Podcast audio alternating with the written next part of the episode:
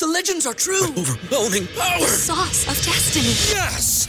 The most legendary sauce has arrived as McDonald's transforms into the anime world of WcDonald's. The greatest flavors unite in all new savory chili WcDonald's sauce to make your 10-piece WcNuggets, fries, and Sprite ultra-powerful. Unlock manga comics with every meal and sit down for a new anime short every week only at WcDonald's. Ba-da-ba-ba-ba, go! And participate in McDonald's for a limited time while supplies last. At Parker, our purpose is simple.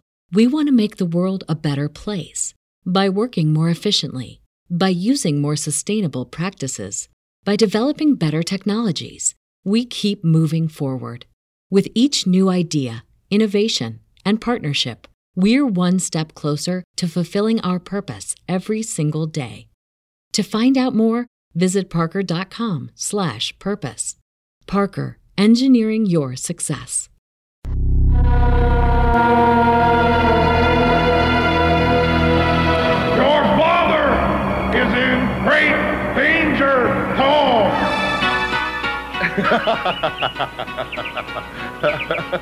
Where are my raccoons? Are these your raccoons?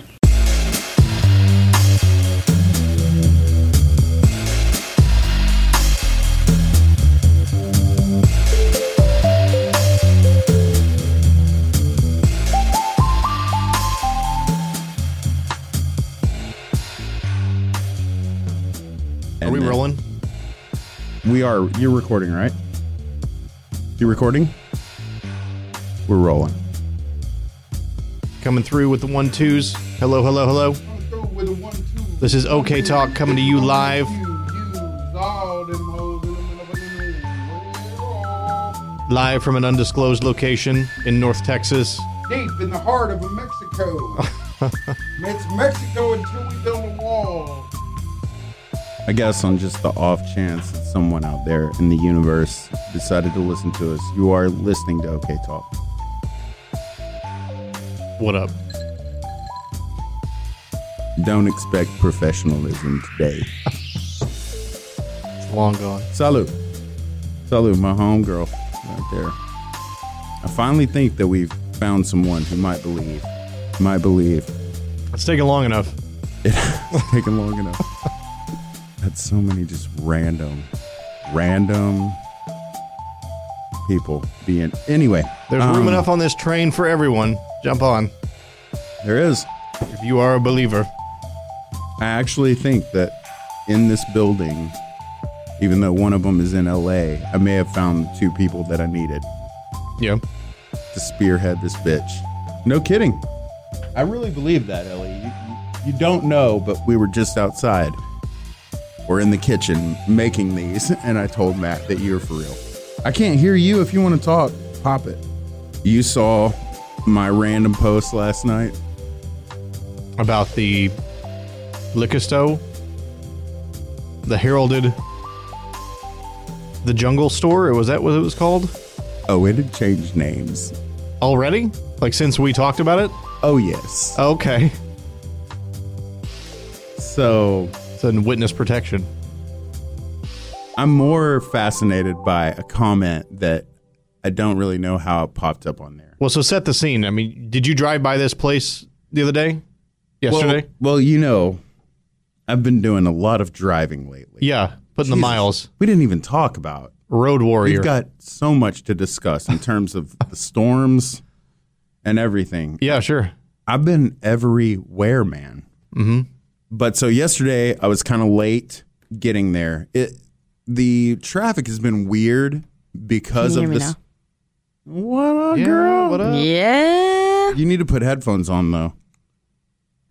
Ladies and gentlemen, you are listening to a professional live broadcast of Radio Dude. Thank goodness. OK Talk. Ellie. Mm-hmm. Yes. I want to ask you, a person who, from what I gather... what are your thoughts on Bigfoot? Bigfoot. I mean, I can say that I've never ventured out to investigate Bigfoot. Right. But when was the first time you remember hearing the word Bigfoot? I was probably really little. And I think it was one of those like mystery shows of like conspiracy, not necessarily conspiracy, but like it's time for our journey to begin. Do you believe in secrets? Do you believe in like secrets of the unknown type thing? Mm-hmm. Oh yes, yeah. Oh yes. And I was like, what is that? So really randomly, Ellie and I, obviously, no situation had come up in which we were talking about anything that sparked this conversation. Right. It was kind of... It happens. On a whim. Get this. She was training me. Okay. Right? Oh, that's true. Which I do need help doing stuff because this is what I do. Happy and I was just like, this is what to do. You know, I do a lot of badass like production shit. Yeah. I think she's a musician. But after we got to know each other, the day that we did the show the other day, I told her the Howl story. Uh-huh. And I was just like, this is how this happened with this stuff and this thing. And then this is what happened, you know. And she had this look on her face like, oh, my Lord. Had I been to the cemetery? No. Yeah, I had, because when David was on, we were talking about it. So, yeah, I was like, oh, by the way, this is what I'm doing in Tyler. See you later. Oh, okay, yeah. I mean, I thought you meant when I first met you. No, you hadn't told me, but in the last, like, few weeks, yeah. And I did, like, keep you that same day. I was like, oh, by the way, when I went out to the cemetery in the middle of the day as a kid in high school, I saw a guy, and he was holding a scythe, like the Grim Reaper, and you're like... Who the F are you, dude?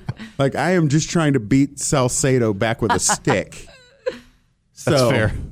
My thoughts on the way that I like to approach people like you is,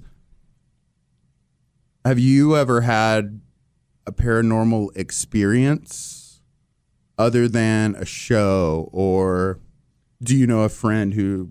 Shit is on it. I mean, I've heard stories. Like, I have a friend who you should probably have on your show. His name's Quartz Griner. I doubt it. He, like, loves Bigfoot type stuff. He goes out and goes, like, not Bigfoot hunting, but, like, we'll go out to, like, Bigfoot spottings places. Bigfoot spottings places. But, like, it's legit, though. He's told me stories just like you. That I'm like, you should talk to this guy because y'all will get along very well. Is he the one that you said I got my friend to listen to your podcast? No. Or is that a different person? That's a different person. Was that Sonia? Yeah. Good Lord. Don't tell that girl anything about me. But like you personally, like people in your family, you don't have any... Oh, no. No? No. No? I think that's fascinating because... I feel like most people do. Right? I would think most people do too. Yeah. Somebody has a ghost story somewhere, right? Yeah. I mean, I've had experiences. I wouldn't necessarily say they're paranormal, but just kind of like things that happen to you that you don't realize are happening, and it's just somebody like kind of guiding you, or somebody kind of being like, "Hey, you should be doing this," or like, "Hey, you should be like." So more of the serendipity, life intervening, right? That's good too. That is good too. Yeah. But I got to tell Matt an update on a place that he knows very well. Mm-hmm. This is going to immediately make you be like, I need to go listen to the episode that you guys are talking about. Yes. So yesterday, just going to Tyler from here, drop down, Coffee City, 155. And the storms in the area had caused it such that there was like a backup on 20. And it's a toss-up how long it takes to get here to there. You know, 2 hours to 3. Especially with the tornado situation, because there's been... They'll just randomly stop the road down, obviously. There's power down and phone lines down and whatever. But so I'd been meaning to get down that way. It just so worked that it was like 7:45. I'm on. There's a loop now, you know, or a toll road now off of 20. It's called 49. And it's great because you don't have to go up and then over and down. You kind of cut through. It just depends whether or not you're going to land behind a gigantic RV or whatever. But that'll drop you off at like 31. You can take 64 to Canton, and 155 is off there. So, boom, I'm going to go down to Coffee City and see my friends. And I want to say that the interesting thing is all the storms and everything over the weekend, it never got crunk in that area proper until yesterday. Like, yesterday, it hailed. Yeah. Like, the center of the fury went right through Tyler, right through South 69. And you could tell. And it had that. It was real windy. Obviously, it's more cool now outside. It's just a cool atmosphere. But I needed gasoline if I was going to escape a meth head raid. So I went to the Shell station, which is directly across the street from our friends at Bigfoot Liquor. Uh-huh. And it looked a little slow over there. And then I noticed that, in fact, there was a Century 21 sign. I was like, oh, what's this then? Now, I've never been in this gas station in particular, but, like, you can look across the street. You're right across the street from it, right? Yeah. So, first, I'm thinking, well, I can take a picture of your shed from over here. There's nothing you can do, right? Because that was one of the problems, that they kicked you off the property, or tried to kick you off the property. What are you doing taking pictures of our sign? So, and again, remind me, it was Bigfoot Liquor, and it was the Jungle Store? Yeah, I feel like at the time it was the Jungle Shop. Okay. So I did notice that, and remember I told you that it's like it's this sign with these two monkeys. It's yellow, and it's kind of racist, and like one of them is smoking. Naturally. One of them is a male, one of them is a female, and it says the Jungle, and then there's like a little addendum underneath it, and that's where the shop was. Uh-huh. My friend, I'm here to report that now it is the Jungle Town. Oh, okay. So could they swap that out as they? As what was they that, wish? Like 8 months ago? It was last summer, right? Yeah, I think so. Put that bail back. What an odd propaganda piece. So yeah, it's the Bigfoot Liquor. I did notice immediately though that other than the sign that says Bigfoot Liquor, the gigantic Bigfoot tracks on the building are no longer there. Oh, where the quote unquote game room was. Right. Remember, she told me, you can't go in the game room. I thought this was a liquor store, lady. Yeah. It is labeled as such. According to your sign. So, man, I would have loved to have got a hold of those. Yeah, it was just painted on. It looked like it had just been painted over. Trust me, nothing about this place is classy except if we could get that sign off of that pole. Yeah, that would be bitching. Because that thing's like an old school, like 60s. How big is that thing? It's big. Okay. I'm imagining it's big. But it's like a Vegas style all. Mm. We need to figure out if that's possible. Because it may be. I mean, it may be, especially when I tell you what I'm about to tell you. Okay. So I went into the Shell gasoline station to prepay for $10 worth of gasoline. And there was a Middle Eastern man, and he was on the phone. Mm-hmm. Walk up, and I was like, $10 on. And I just look out there, and I'm like, where my car is. And he was like, okay. And I go, hey, I'm sorry. I know you're on the phone and everything, but is that place closed across the street? He's like, yes. Yes, it is closed. When did it close? Last week? Oh, recently. Last week, really? And I just looked at him, and he had this, like, look on his face, and I just go, those people over there, they were fucking crazy. And he was like, over there? It was like he didn't want to agree with me, but he was agreeing with me. It was like, yeah. And it was like last week, really. And I began to tell him, like, you know, there was a woman over there. She yelled at me for taking a picture of the sign. And he goes, yes, the older lady, blondish hair. And I was like, yeah, you know, real skinny, looks like a skeleton. He's like, mm-hmm. Is he still on his phone call, or is he? Yes, the entire time, of course. All right. I don't know if you know, but people from other places, they can multitask. Sure. Especially on the phone. One of my favorite places. I can't tell ever if the woman's talking to me or on the phone. And she has like this random like Bluetooth thing around her. You go, how about I show it? I'm sorry? Thank you, hon. Oh, okay. Thanks. I don't know what you guys are talking about. But so anyway, I took that photograph of the location saying it's a sad day in America. So he didn't give you any more info, any intel?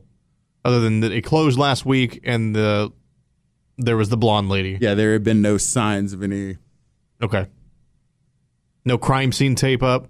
I would half expect that's why that place closed. Yeah, and I'm actually kind of sad that this person hasn't responded to me, but however it is that these people came across our post, I know someone who knows them, so I've hit them up to say, hey, who are these people, and what would they know about this? Yeah. But today, there was a random comment underneath the photograph that basically said, Holly, I found our place. A quick reply from Holly states, apparently they were selling meth out of there. Got a lot of cleaning to do, but it's a great spot. Exclamation, exclamation, exclamation. Really? And then she responds, it's an ideal spot. Or he responds to her, it's an ideal spot. What does that mean? Are either of these people connected to the page in some way? Do one of them like it? I don't know how to do that. Let's see. I think there's a way to tell. I mean, there must be. But I'm not going to pretend like I know what I'm doing. So obviously my plans of getting any kind of libations at Bigfoot Liquor were dashed long ago. Yeah, they put that notion out of your head fairly quickly. I thought. Can't go in the game room. So I... it's an ideal spot. I took a picture from across the street, got more adventurous, and drove into the parking lot and took a close-up picture of the sign with the 21st century sign underneath it. And I drove over to Fat Daddy's. And remember when I told you that after we were rejected, I went to the next store up on the right, and there was an Asian man in there. Oh, very illegal what they doing over there. And of course, I always associated it with gaming and liquor sales. Mm-hmm. But lo and behold, as I'm at Fat Daddy's, I notice right across the street there is... Now, it's interesting to say that this is like a new spot, because here's what these people do. They get like these banners that are brand new, and it totally transforms everything. But there is a spin to win / charity building completely packed. The parking lot is completely packed. There were probably 60 cars in that lot, and it's right next to that other liquor store of which I spoke. Yeah. So I went into Fat Daddy's, got said libations, and I asked the lady at the counter, what's going on across the street over there? And she's like, it's a game room. And I was like, what do you mean? Like, they have video games there? And she was like, she looked at me with that, well, they'll claim it's for charity. So much of a percentage has to go to charity, but it's gambling all the same. There's money exchanging hands. And I was like, all right. It's like, how long has that been open? She's like, a couple of weeks, maybe. And I was like, it looks like it's been there forever. She kind of looked at me, and I was like, Coffee City. That's what she said? Yeah, no, I said that to her, and she goes, yes, sure. So neither of these people like the page. One of them is friends with Jamie, one of our friends. Okay. Who is an East Texas boy. Where's Winsboro? Winsboro's near there, right? Mm-hmm. That's definitely an East Texas haunt. But I tried to get a response of like, how do you know that place was closed down because they were selling meth? Because I know the name of that episode is Meth, Liquor, and Alien Jesus. Mm-hmm. But I just basically said she looked like she was on methamphetamines. Yeah. Not implying that they were cooking in there. Although that doesn't seem like out of the realm of possibility. Of course not. Of course not. Any of these places, that's East Texas. Throw a rock, you're going to hit a meth house. There are enough woods that you could have a shack with said meth. In fact, I heard... Bigfoot. I was sort of discussing this with my mother this morning over coffee, and she told me that there was a house in Hideaway Lake that was just, you know, a nice normal house, and boom, they figured out it was the meth lab. Mm-hmm. Which, I mean, Breaking Bad broke the seal on that. It's just the fact that, one, your place is called Bigfoot Liquor. Two, there are random cars outside of it that are not in good condition. Three, there's some sort of shady-looking outbuilding. Four, it says it's a liquor store. Five, it's also a game room. Six, all of the windows are blacked out. Seven, when a person takes a picture of the sign, you yell at them. Eight, you have track marks all over your body. Nine, you're wearing Daisy Dukes and you shouldn't be. You know, there are all kinds of signs. The signs are there, folks. But hearing her say... They're apparently the place they were cooking meth there. Well, I mean, made me think, oh, let me Google that. Did you? Nothing? Nothing. And again, that right there is Coffee City. There is swept under the rug. Oh my gosh, that place. You said it was called the Jungle Town? Yes, now it is the Jungle _Town. The Jungle Town. Hey. Oh, that's right. We had trouble because it's just listed as the Jungle. It's all this thin. It's hard to put headphones on around a Viking helmet. An update on one of our famed locations. Yeah, I'm definitely not. I'm not seeing anything pop up here. No. There was nothing. But hey, you remember, you obviously know James. Yeah. Who called the show last week while we were live. We did have a phone number written down in here, and I don't have it now. Ellie, help. Hey, just can you write the regular Blaze phone number down for me, please? James. You remember us reading the book from Cracker? Uh-huh. Yes. Well, James purchased said book. Oh, really? Yes. Well, pour one out for Bigfoot Liquor, a.k.a. Jungle Shop, a.k.a. Jungle Store. Pulling out the O-E. Hang on, I'm pulling up a picture here. Hey, if you just look right there in the producer's booth on the wall to the left, it should be on the wall. Can you see this? No. Hold on. Welcome to the worst radio show in music history, folks. Do either one of these people look like the woman you saw? Oh. Ooh.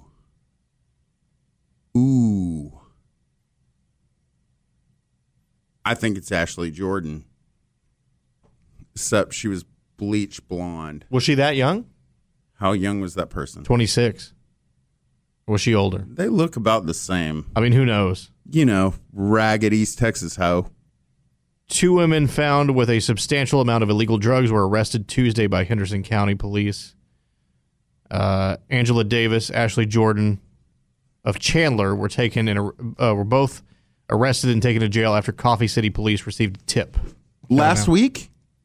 This was like 3 weeks ago, April 19th. Okay. Could be. Was it connected with that location, though? Doesn't say. I just searched meth, Coffee City. I did too, but I guess my local news filters were not allowing me to see anything of substance. You figure it out? Yeah.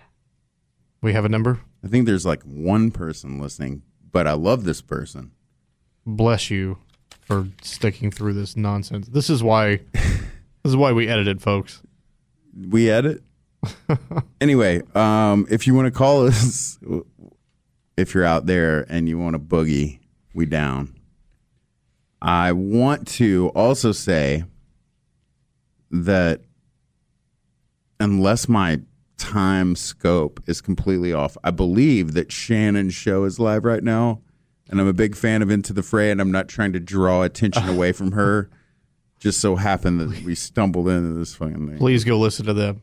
Yeah, it's going to be way better. I have a feeling that they have their shit together more than we do right now. They definitely do. There's no question about that. But you know what's awesome? It's May the 4th. You are wearing a YMCA policeman hat. I am. I'm going to put on my Carol Burnett cap. Okay. Over the headphones. Would you like to discuss some Cry Wilderness? Yeah, I feel like if I dress like this, this is the best way to discuss Cry Wilderness. And my lord. And Ellie, if you want to come take a picture or two of us and, again, interrupt your own work, that may be a good idea. So good time to good use. I have so many things that I have meant to do and meant to pull and meant to accomplish that I have not. Yeah. One of the things that I wanted to pull was the greatness of Sasquatch and Mark and Andy reading my post on the Sasquatch page about Cry Wilderness. Oh, did they? Mm-hmm. Yes. So how did you, let's back up a little bit. This is part of the new season of Mystery Science Theater. What's your history with that show? So in East Texas, hey, you can bring that in here if you want. We're not scared of you. In East Texas, there was this weird thing where, like, Comedy Central and I want to say like Entertainment Channel would switch. Like, you couldn't see late night Comedy Central in Tyler, but you might very well be able to see, like, at noon it would switch. Yeah. And it's one of the reasons why I was such a big fan of Kids in the Hall, because that was like the last thing at noon, and then it would switch to shit I didn't want to watch. Right. I want to say, and I don't remember network affiliation, but, like, I want to say that wasn't it originally on Comedy Central?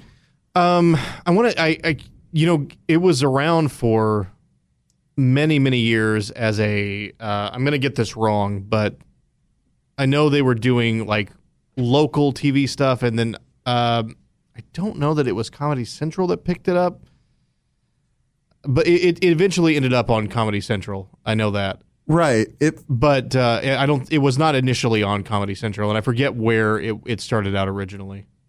At least as far as, like, broadcast goes. If it had a home at all. Which I am not completely convinced that it did. It did. I mean, they were broadcast on Comedy Central. There may or may not be a possibility that the fact that I'm wearing multiple hats is affecting my voice right now as we speak. It's totally possible. That is amazing, by the way. So I remember it being like a thing where it would always be on, like, randomly in an afternoon. It was able to catch me when nothing else could. Yeah. I came into it late. I mean, relatively late, at least in the life of the show. I don't know that it was really on my radar. I'd heard about it, but I don't know that I really spent much time watching it. Careful, brother. There's a door. Until the movie came out. I don't know if you remember the movie, but it was basically the same thing. They just released a theatrical. I didn't see the movie, but I was a pretty solid MST 3K P1 when it was originally out. Yeah. Like, if I ran across it, I would stay there. Whatever channel, again, this is pre-ADD generation of America with so many selections, but it was one of those situations where they would be like, promote a show is going to be on this channel, and I would go watch that channel at that time. Right, yeah. There was no DVR situation going on. It was just I would watch it. I watched a lot of Nick at Night. I watched a lot of Dobie Gillis. Mm-hmm. It's weird because I am still a night owl. I always have been. When I was a little kid, and I had the old cable box in my room with the push buttons. Yeah. Where you could double combo them. Right. But even at that age, like, I remember feigning sleep and then listening to the Rangers late night, like radio under my pillow. Right. Or because sometimes the TV would be too much and would give me away. But Mystery Science Theater 3000 was always in that area.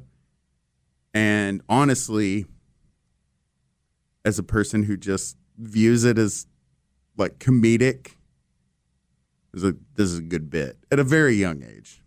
But it is what it is, and it goes away, and it kind of escapes the consciousness of America. And then, bladoom, Netflix comes along and is able to revive all kinds of things.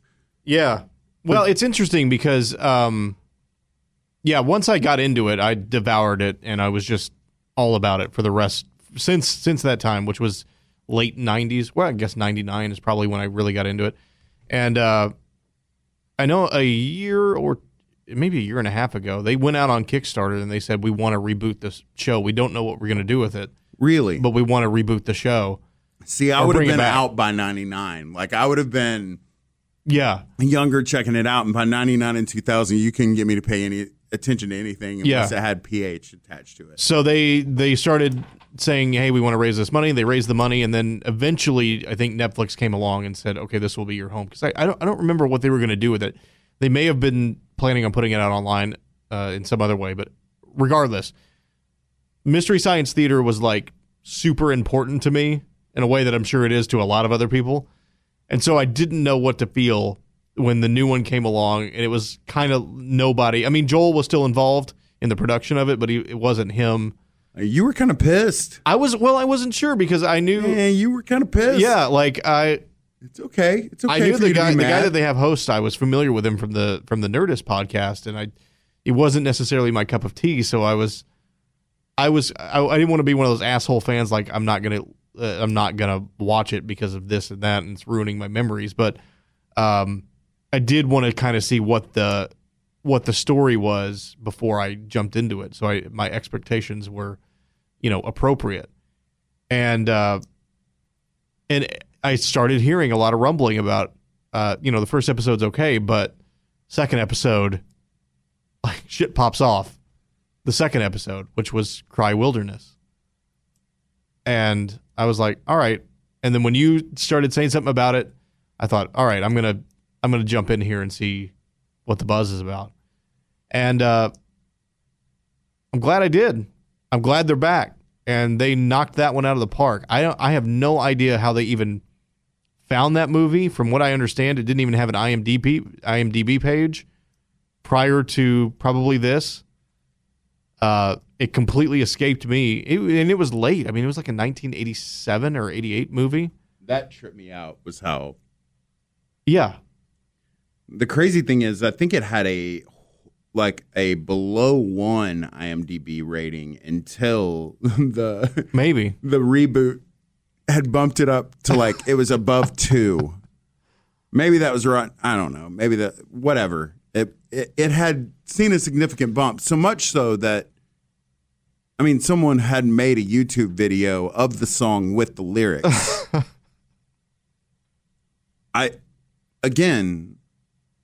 I'm one of those people that I'm not afraid to give props to where props are due. Mm-hmm. And props are due to the fact that I have driven so many effing miles in the last 30 days. I can't really put two and two together, but I was driving from one place to the other, and I was doing something that I don't do a lot of times in the car, which is podcast. So it must have been a weekend. Yeah. Because I usually roll ticket and delay. But I was listening to Sasswhat, and that's how they open the show was with discussing it. And I guess the only other like notification that had gone off in my head was I saw Brian Brown had posted before I heard that, just that it's great. Not Cry Wilderness or just like the Netflix reboot's great. Yeah. But boy, oh boy. That one hit like a sledgehammer. Dude. Here's the thing.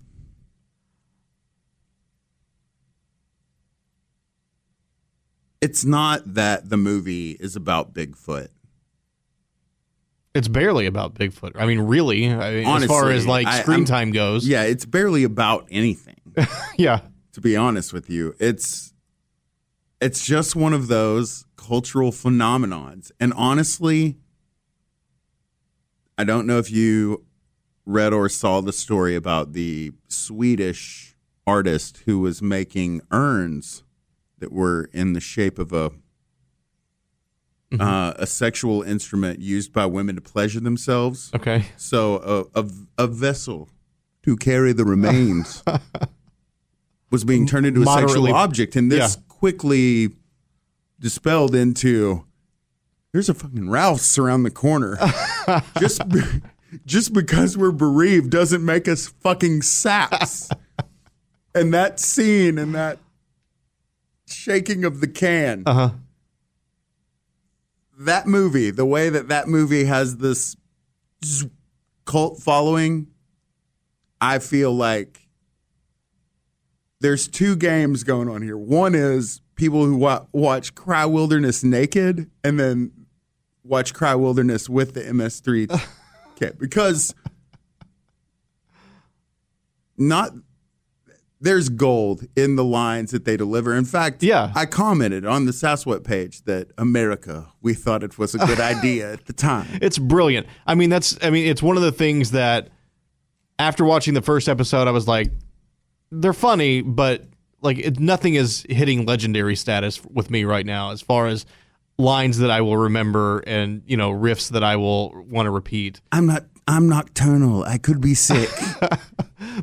Go for help. The animals in this effing movie. And again, if you haven't seen this, stop it. Stop what you're doing right now and go it right now, please. And you don't have to have Netflix to find it.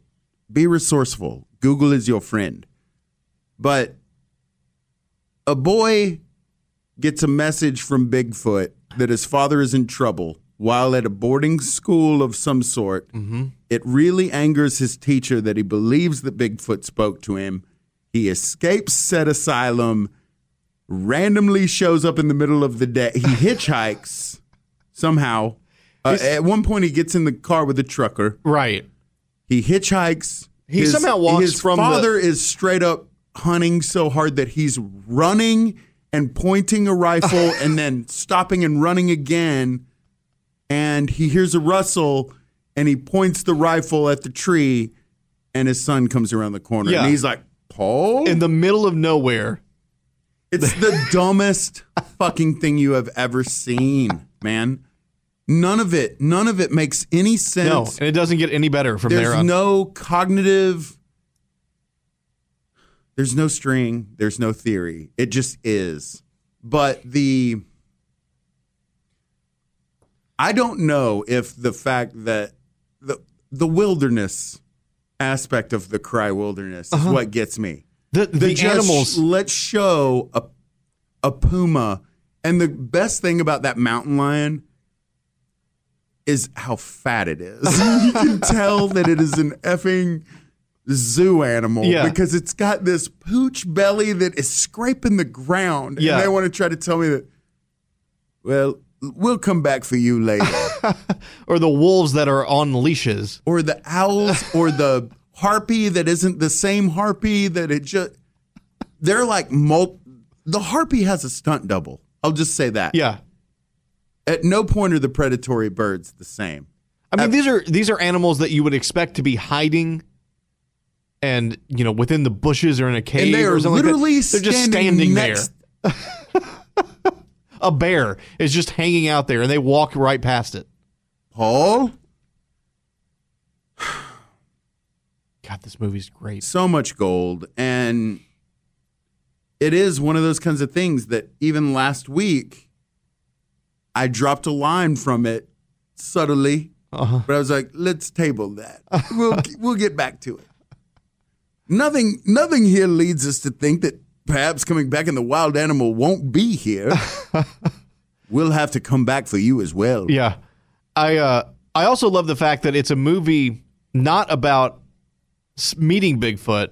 It's a movie set after meeting Bigfoot. So there's some other thing that has gone on. The prequel. Yeah. We definitely... Where they hung out and drank Coke all summer. He likes Coca-Cola as well. And listened to the radio. That kid is the worst. Everybody in that is the worst. It is.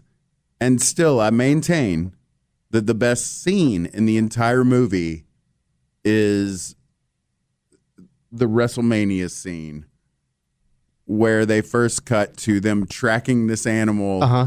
Again, it just looks like the outside of a rainforest cafe. It's red. They call it an NRA rave. Yes. And they're upset, but it's the first time you hear Paul's dad speak. And he has the best wrestler manager. He's doing the hand up above the head, like emphasizing what he's saying, right, and pointing beyond, but like shouting at the same time. Word, like the emphasis, the delay. I tell you what, Sheriff, there's no way we will be able to capture the creature if we leave right now. Everything in that movie sounds dubbed. Oh my gosh, it definitely does. But there's something in the delivery and his mannerisms with that mop top. He's the triple fake Grizzly Adams. And then the way that Jim just yells at the guy from on the other side, uh-huh, like Jim being his like tonto, I guess. Yeah. Which is awkward. And then the hunter that is in there mauling what looks to be like fried nutria. And the raccoons. That may be my best. I just said something was my favorite scene. But them walking in there and seeing this man sitting at their dinner table, I know this because I screenshotted that picture that I posted on your Facebook page of his face. He's like grunting when he's eating. If you listen to just the Dry movie. Right. It's like. I love when. So he's got these two raccoons that he's captured as a pet, I suppose, and he's there. They've torn up the kitchen. I captured a couple more raccoons, Paul. And he goes to pick one up, and it visibly bites the actor. Yes. And again, it's a countertop that is just littered with open cans in a row, as pointed out by one of our heroes. That, hey, you may want to clean up that counter if you don't want to have that raccoon problem. There's a lot going on. It is incredible, and. Again, I put it in the Secrets of the Unknown category as far as a movie goes, because where has it been? Who knows of it? I would love to talk to whoever the producer is on that show, or whoever it is that wrangles those films. Like, where did they find that? You know, we could probably make that happen. I'd love to know. I would love to know where they found that. Ladies and gentlemen, if you know where they found Cry Wilderness, you can give us a phone call right now. OK Talk, live in the studio, 888-900-3393. That again is 1-888-900-3393. Call us right now with your thoughts on Cry Wilderness, your Bigfoot stories, or anything else you want to ask Matt. He is here for you today, live right now on the radio. And I'm working my way through it, because it's kind of just me watching it right now, so I got to steal away time to sit down and watch. Steal away before the dawn to watch MST3K. So I'm only through like 3 episodes right now. I'm taking my time. But the next up, the third episode, The Time Travelers, is good. Freaking amazing too. I stopped down on The Beast of the Mountain. That one's not good. Okay. And again, it's not really their fault. when the movie just doesn't deliver, and maybe I came in at a weird angle. Mm-hmm. The Hercules movie, which I'll just go ahead and tell you now, the Easter egg of which he speaks is there's a Bigfoot at the end of the Hercules one, which I think he said was episode 8. I'm on deck. Hey, look, we got a caller. Oh, Ellie, are the phone's up? She's giving a thumbs up. What is your name? Joseph G. This is Praise Corn. Mr. Joe. What's up? What up, Wombold? How you doing? I'm well. I was wondering if you were going to call or if you were just going to tag our hang out in the wilderness chat room. Cry Wilderness. Cry Wilderness. Yeah, I haven't checked that one out yet, but big fan of what I've seen so far. You must. Dude, this guy right here. This is an original Day 1 P1. Mm-hmm. Very big fans. First time, long time. Since we have you here, you want to drop your story on us? I don't see why not. We have time. Everyone's here. Sure. So just start now? Yeah, go ahead. All right. Well, live in South Mississippi. Big fan of the outdoors. Grew up outside. Hunted. Kind of an amateur naturalist, biologist. Teach myself physics and all kind of crap, man. I like that. Teach myself physics. Mm-hmm. Yeah, it's hard right now. It's really hard. It is. I'm working on the universe is working against us in so many ways. It's difficult to understand. You've got that right. Anyway, so super into the outdoors, and you know, my wife and my daughter and I, we like to get out and hike the local trails and stuff. And my daughter turned 7 last year, and I thought it would be a good time to kind of introduce her to camping out. Congratulations, by the way. Thank you very much. We decided to camp at my in-laws. They own a lot of property in a very rural part of South Mississippi, and we have trails. We know where all the little natural springs are, the hollows and whatnot. We're very familiar with the landscape. And we had originally decided to camp in the middle of the woods in this nice thicket close to a natural spring. But I thought that might get a little scary for my daughter, so we decided instead to camp in my in-law's front yard. Now, when I say front yard, you've got to imagine it's an old cow pasture, several acres, pretty good-sized front yard. And we pitched our tents by a fire pit that we had put out there. We've used it for years. Built the campfire, made red beans and rice that night. It was very good. Used some cast iron skillets and stuff. Trying to show them how to cook over a fire, how to start a fire with sticks. I'm super into survivalism and all that stuff. My brother-in-law went back inside. He was out there with us. I was going to take the pots and stuff back inside to soak, get the scraps done and stuff like that. My wife and daughter were going to stay out there, watch the stars, and get the tent ready. Well, as they were getting all that stuff together, and I literally turned my back to walk towards the house. From the woods across the road from us, we hear 3 very deep, almost Ohio howl, but deeper and shorter. Like, ooh, ooh, ooh. There's no way I can duplicate it. Mm. But I felt it. It was a very powerful sound, and my wife and I immediately stopped, looked at each other in the tent. Yeah, she was in the tent by herself. Told her to go get her because she was freaking out. I had the light. Didn't hear anything else because we were, hauling prey back to the house.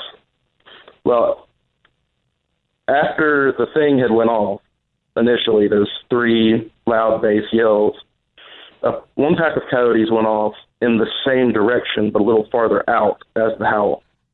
Then a few seconds later, another pack went off to our north. And it was probably a mile or so out. I mean, they were just losing their minds. We run in the house, tell them what happened. Brother-in-law comes in because he had walked out the back door. And he was like, what is going on out there? I heard the coyotes and stuff. And I was like, man, I don't know what's out there. I've never heard anything like it, blah, blah, blah. Well, my wife realizes that she left her phone and her purse, wallet, everything in the tent. and she needs me to go get it. Women. And I was like, are known identity thieves. Yeah, exactly. I was like, there's no way in hell I'm going back out there by myself. Very good. And oh my God, I'm supposed to. I'm texting with someone on Instagram. You're gonna have to go get it, Joe. Joseph, you're gonna have to go get it. I gotta take a selfie of us being scared in the woods.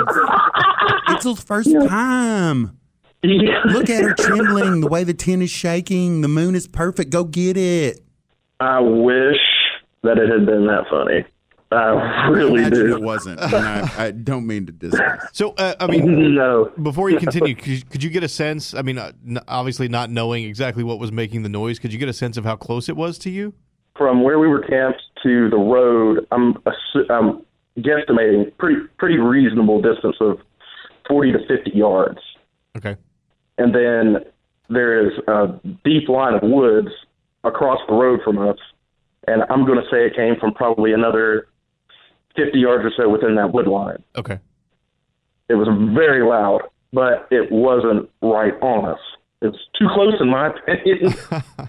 My brother-in-law, they have a really big, like, kind of on a lift, F-150.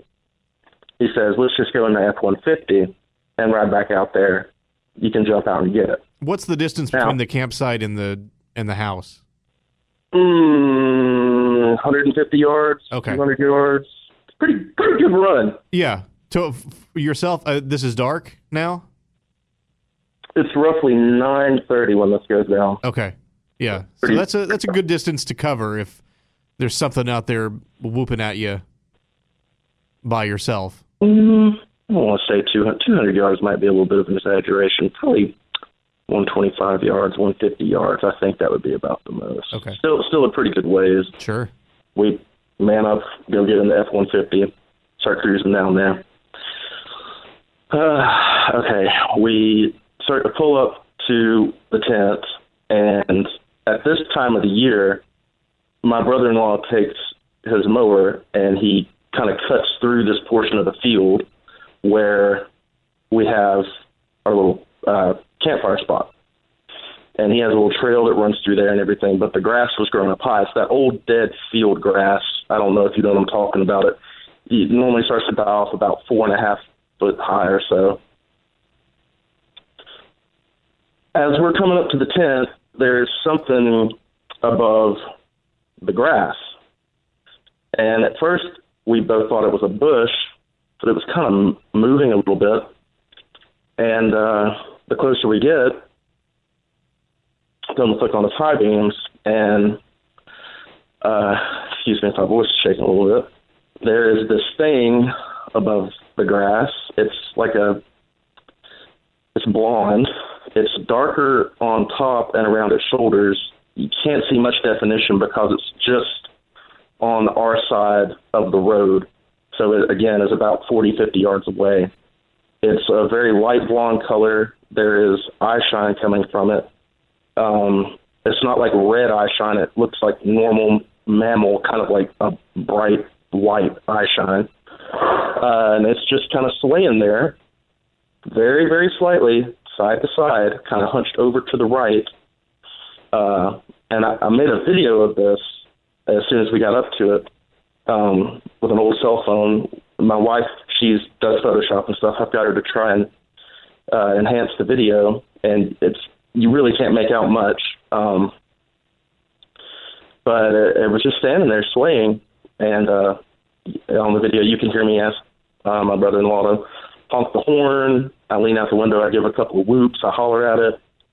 Tell him to flash its brights a couple of times. It doesn't do anything. It just, whatever it is, just stands there and sways. And so I'm like, all right, man, just keep the high beams on it. I'm going to get out. I'm going to get her purse and stuff. Now I have a flashlight with me. And I didn't know this at the time, but according to my brother-in-law, whenever I got out and I started going to the tent, apparently it started to move towards us. Now, I never saw it move. Every few steps, I would flash the light up to it, and it looked to me as if it was kind of in the same location. ran in, unzipped the tent, grabbed the stuff, just threw it in the back of the truck, hopped in. And then we backed up, and it was still standing in the same spot, in my opinion. And I told him to go up the side of the field, hit the road, and go up, and we'll try and come behind it. Well, whenever we made it to the road, he just put all the horses into it, peeled up the road, gone, no sign of it. And went back to the house, told them what we saw. My in-laws demanded that I call the police, so I did call the police and requested a trooper to come out. Did it look like a person? No, if it was a person, it's the biggest person I've ever seen, and it was wearing some kind of crazy suit, man. Well, I just mean, did it look like humanoid, I guess? From what I could see, yeah. It was, the grass kind of obscured it from about, I guess you would say, pec, like a little lower than the pec muscles down, where I would assume the pec muscles would be. I could see a little definition where the arms were hanging by the side. Other than that, that was, you know, pretty much all the definition I could see. And, called the police, and never saw a trooper ride by, but it was a rough few nights there after that. Whoa, you called the police?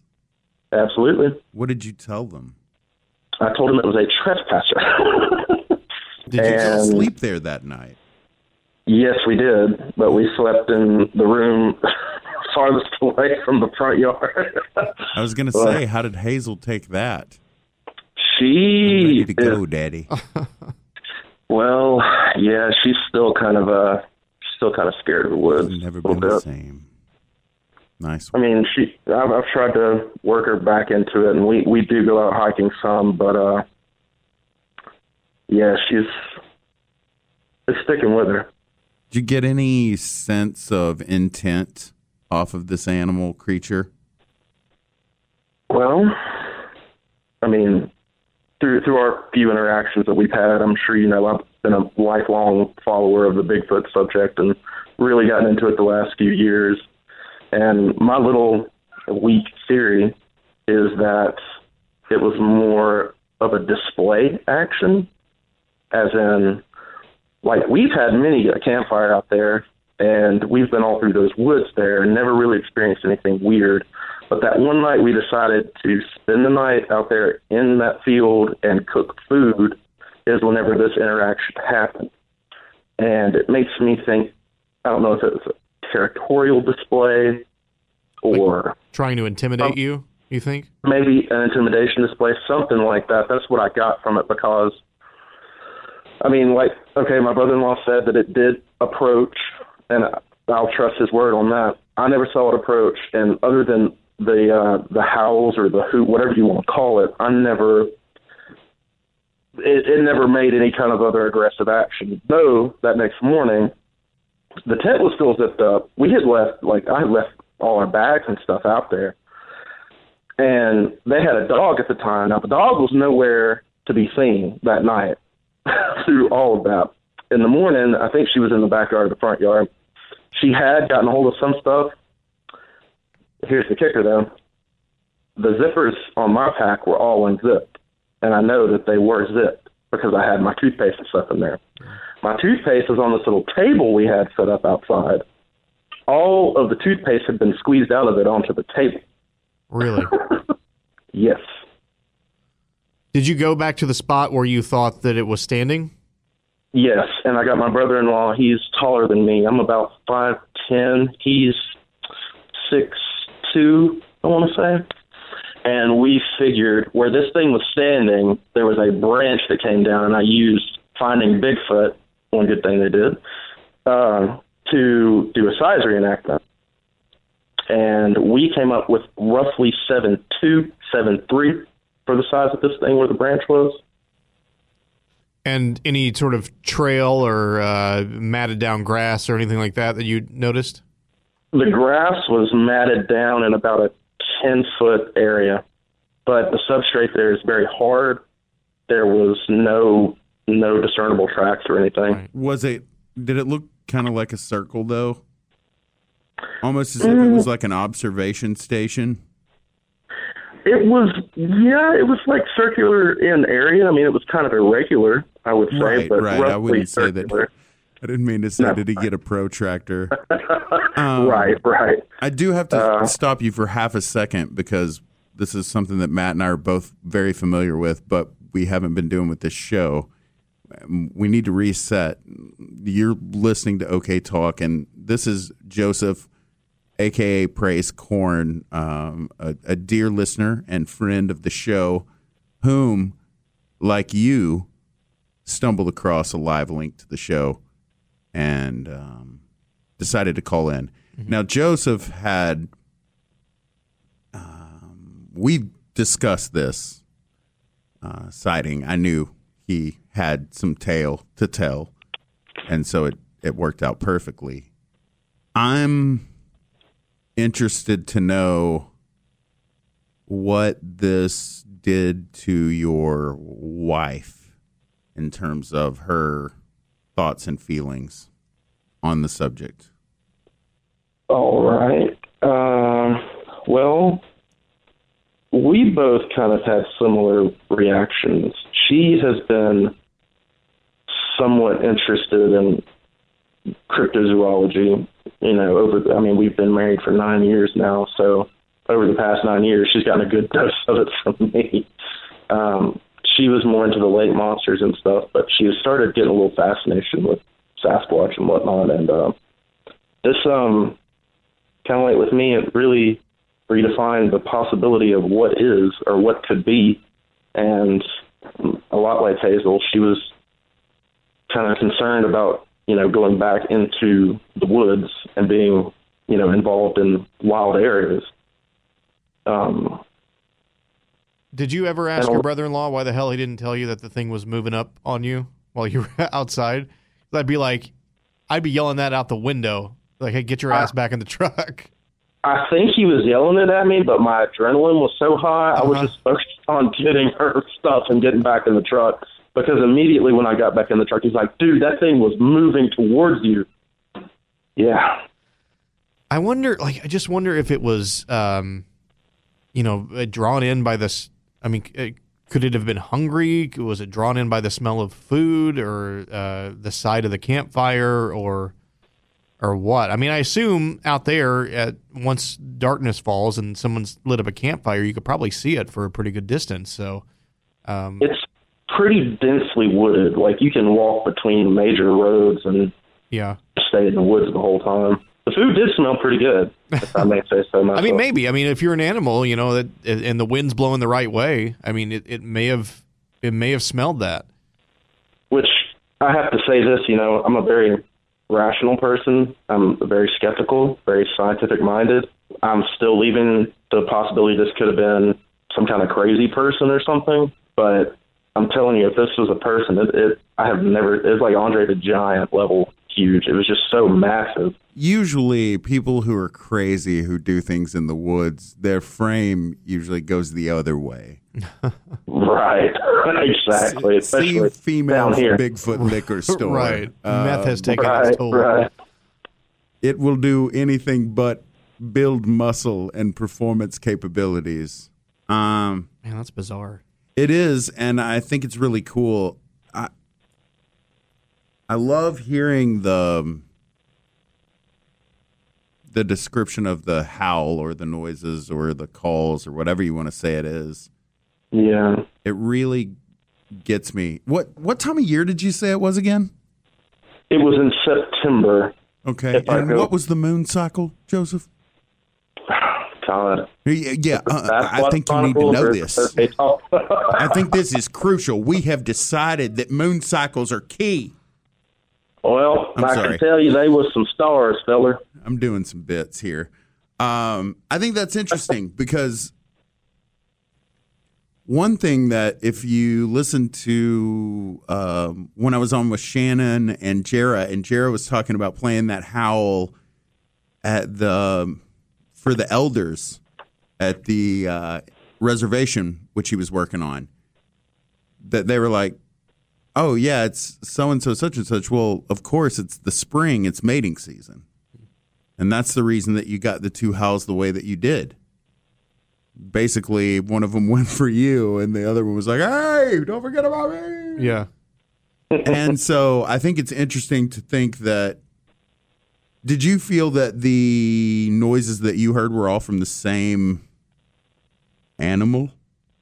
Yes, they were in quick succession. Like, there was probably a once, maybe 2 second gap between each howl.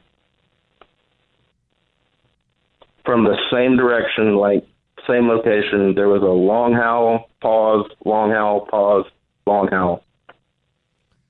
Same. And see, it was clear in my situation, it was clear that it was two different things, two different directions, two different places. And I think that's fascinating because you come up with a reason as to why this is occurring. It's the fall. You know, I was kind of going back and forth about this with someone the other day about, well, if spring is the mating season, why would that be? Why would nature have them make a baby in the spring so that it would be born in the winter? And oddly enough, it made me, the only thing that I could think of was that maybe that's when they're bedded down. I mean, maybe. I mean, who knows how long they carry a... Gestation for a Sasquatch is like 2 weeks maximum. They spit that baby out quick. Yeah. And it's tall. That son bitch grows quick. They eat protein. No doubt about that.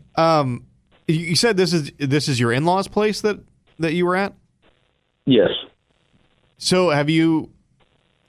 I assume you told them about... I mean, obviously your brother-in-law saw it, but have they reported anything else since then? Well, my brother-in-law has, and even before this, I didn't know my wife's grandfather. He tended; they've got several acres out there, and he used to, tend the land for him. He grew cotton and stuff, and he was setting out pines one day. I think this was in the 70s, and he claimed to see something like really tall, bipedal, walking along the backside of his property.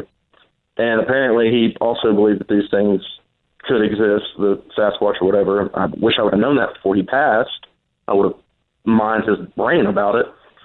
And another family member claims to have seen something the color of a black bear, but way too skinny and too big to be a black bear, crossing the road by a graveyard, which is right up the road from their house on all fours.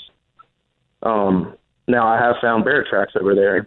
A small black bear, I'm going to say about 300 pounds, which the black bear in Mississippi don't get too big. And brother-in-law has reported a couple of weird noises. We've done a few little investigations out there after that happens. I've heard what I think was a wood knock. On a completely calm, still day, I have a stick I found at a beaver pond, and it is perfect for wood knocking. And I'll walk around there some evenings and, hit trees and stuff. And one day I did that, and probably over two hollows away, I heard one single knock on a completely quiet day, and nothing else after that. So I don't know what that was, but could have been a wood knock. I don't know. Are there local stories? I mean, I guess you mentioned the not black bear, but are there other local sightings that you know of? Well, it's been kind of hard to find sightings in South Mississippi. There are a few, not many in the county that this happened in. In counties surrounding it, there's a couple. I think the GCBRO website has most of those on there. Yeah. That's crazy. It's a wild story, man. Yeah.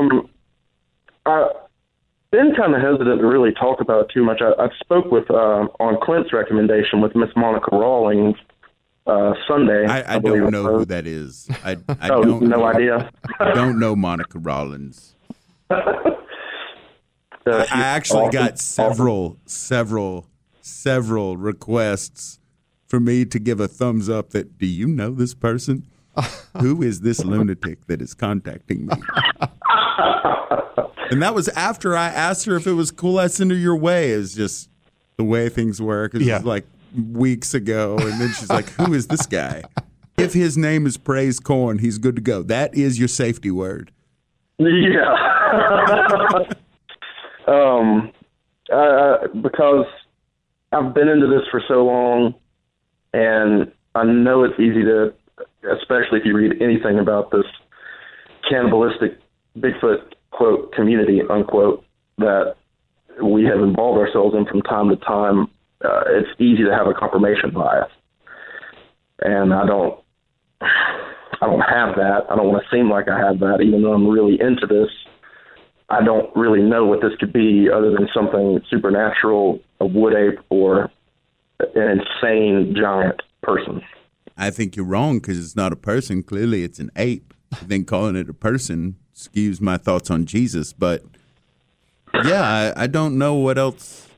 Joseph, what are your thoughts on Dog Man? Dog Man. You know, when I talked with Miss Rawlings, I asked her about this, and we kind of came to a similar conclusion. I don't know. I mean, most of what I hear about it is it sounds like a very evil, borderline, demonic, supernatural entity, especially when you consider how the people that encounter it, even before they see it, will report an overwhelming sense of, like, just overwhelming fear, dread, terror, or whenever they see it, they feel it's evil. Right. I mean, and you didn't get any of that from this thing. No. And the profile of the creature fit more with right what a wood ape would be. I didn't see, you know, this is why I'm pretty sure it wasn't a bear, too big for the bear down here, and also I didn't see any ear tuft in the silhouette. Man, that is a good story. I will give you that. It is, man. And it's just awesome to hear your voice. Like, I want to thank you. Your support of what we do, and you're a big fan of a few of our friends too, but you're one of the first people that I noticed was like into it immediately. Yeah. I think I was even like, what are you doing, man? I could like fart onto the Twitter and you'd retweet me and you were like, I just like your show. I'm sorry. Yeah, man. No, it's really cool, and it's strange in this day and age how you get to know someone digitally, but it's just cool to hear your voice, and I want to thank you for everything that you've done for us, and thanks for calling tonight. Thanks for giving us a great story. There are people in the chat room discussing you as we speak. Oh, God. I have given your address and your personal phone number to the people. They'll be hunting through your in-laws' field in no time. He don't know the moon cycle. I'm calling him. If he knows the date, he don't know the moon cycle, and he don't know when his granddaddy died. This is hogwash. I thought this was OK Talk. No, Ellie, dump it quick. She just looked at me like, "What are you?" She's like, "Come on now, leave me alone." Well, awesome, hey, man. Thank you so much, brother. And, you know, high five. And I've had this thing in my head the last couple of weeks where I've been thinking about that we need to do the live meetup, and we need to pick some sort of central location and just go there and give people enough time to be like, hey, if we want to go or if we can make it. And you're always one of the people when I think of like the reason that we are where we are. And I don't know how many people pay attention to anything you say. I mean, you could just be like, that crazy guy in our family, he's telling us to listen to the Bigfoot show again. But regardless, it's like your comments and your support has made it that much more kick-ass. And so thank you. And hopefully not too long from now, we'll get to high five for real, but for now, digital high five. Absolutely, digital high five. I appreciate you guys' show. You guys are awesome. Listen to every episode. You're one of the best. Right up there in my little circle of ITF, SASWAT, all those guys. It's great. Thank you. That's high praise. We appreciate it. It is high praise, especially for them to be mentioned. They're lucky to be in our company. Zing. It's not a zing. They know I love them. But hey, buddy, thank you, and we'll talk to you soon. You got some people asking you some questions off in the chat room, so go answer them. Drop back by. Thanks for making this work. Yes, sir. Thank you. I appreciate it, brother. We'll talk to you soon, all right? All right. You guys have a great night. Thank you. You too, brother. See you, Joe. Later. I don't think we can drop him from there. He goes. Look at that. He's gone. She got it. I got rid of him myself. I don't need anyone. Ever. You are the one that posted it. I texted you that article, but you posted it on your personals. But I don't think OK Talk dropped it. About the house? Yeah. No, yeah, I just posted it on my personal page. Well, we've been talking about Mineral Wells and going and doing the Baker for a while. I did want to, before we go there, just quietly ask you if you had listened to that clip that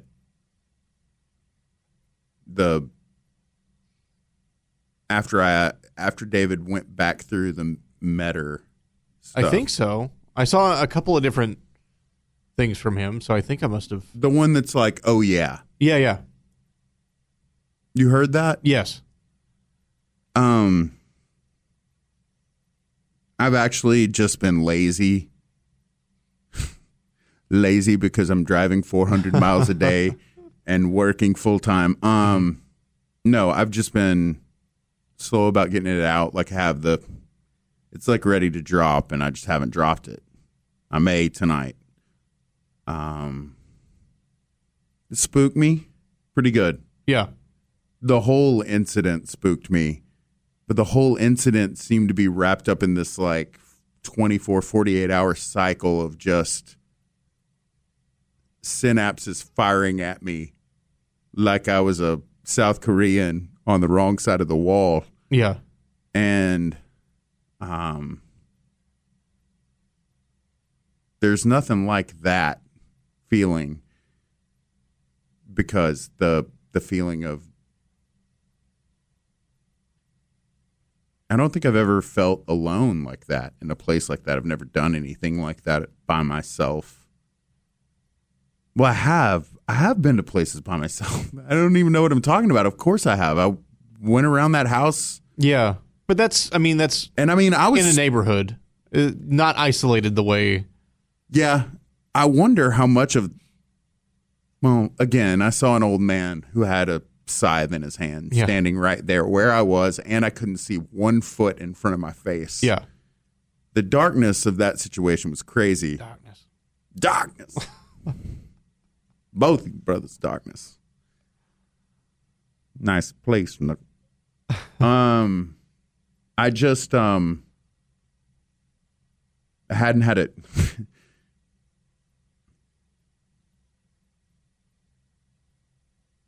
I hadn't had a chance to ask anybody or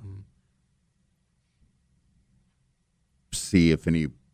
I don't even know if I'd ask you if you listened to that. Yeah. It made. Like, I looked at that email that day that he sent it and listened to it in my car before I walked into work. And it's the kind of thing where. So. Yesterday or the day before, I was like, hey, David, you know that, oh, yeah? How far after me saying, you need to stay here, okay? You can't go with me. Uh-huh. You have to stay here. How far after that was that response? And it's a couple of seconds. Yeah. It's like right on top of one another. So we've been talking about the Baker for a while. We've been talking about Mineral Wells. And you had mentioned that you had reached out to the people of the Baker. Yeah, well, this started again because the local news, WFAA, ran a pretty in-depth piece about the baker, which I was not expecting. And this is recently. Yeah, this isn't like some old thing you found. No. This was April 24th. I've got it right here. And it was like a 5-minute piece, which in TV is, well, you never see a 5-minute piece in TV. It's huge. And it was all about the baker and the way and them wanting to renovate it. And it had nothing really to do with the ghosts of the baker. It was more just this idea that they want to rejuvenate this hotel and turn it into, you know, a new destination spot. And the people around it who have kind of pinned their hopes on it. And, I mean, it struck me, like, one, it was just a really well-done piece. And it's up on our Facebook page if you want to go watch it and get an idea of what the baker is, which it is this 7 or 8 story... No, it's more than that. I want to say 14 story hotel that's sitting in the middle of a town. In the like, it towers over everything else in that town. There may not be a building higher than 3 stories or anywhere around it. Like, this thing is just enormous in the middle of this town. The first time I saw a photograph of it, even though it was like kind of a tricked up picture, it looked like a castle in, honestly, it reminded me of the castle in Rebecca. That particular webpage is still out there. It's like the ghost of the Baker Hotel. Yeah. May even be the website address.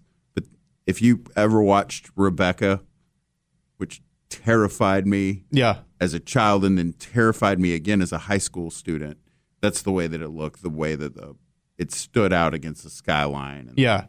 And And it's a popular place to go if you're... Yeah, I mean, it's legendary in the sense of ghost hunting. You know, there's a lot of stories. I mean, the location itself. It's a 14-story abandoned hotel. It's been closed since the early 70s.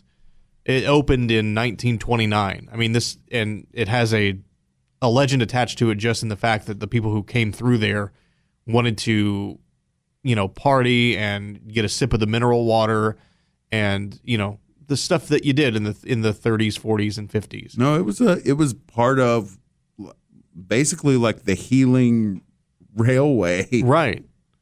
And so just to see this piece, I mean, it like for the first time for non-work reasons, I emailed the reporter because I was just like, I mean, I couldn't believe that a story about the baker was on, and you know, such a long, luxurious story about the baker was on there. Who was the reporter? His name's Kevin Reese, and I had not heard of him, but apparently he does, you know, pretty good work. And so a good portion of that was about the efforts to restore the hotel, and I had never really paid close enough attention or seen in such stark detail about what a monumental task that's going to be. And it kind of... Now, why does it say that it's a monumental task? I don't understand. Well, if you consider, like, one, it's going to take tens of millions of dollars to do the work, and they're wanting the idea is to turn it back into a spa resort destination. But the way I look at it is, you've got a hotel that's not on land. It's not on a large piece of property. It's sitting in the middle of town, so you can't develop around it. And there's really not much else out there if we're being honest. I mean, Mineral Wells is, I wouldn't necessarily call it a town in decline, but where is it? It's west of Weatherford. It's sort of between Weatherford and Possum Kingdom Lake. So it's southwest. It's not due west like. Like, I don't ever remember going through Mineral Wells, going to Abilene. No. It's north of I-20 if you're going, you know, out on I-20 towards Abilene.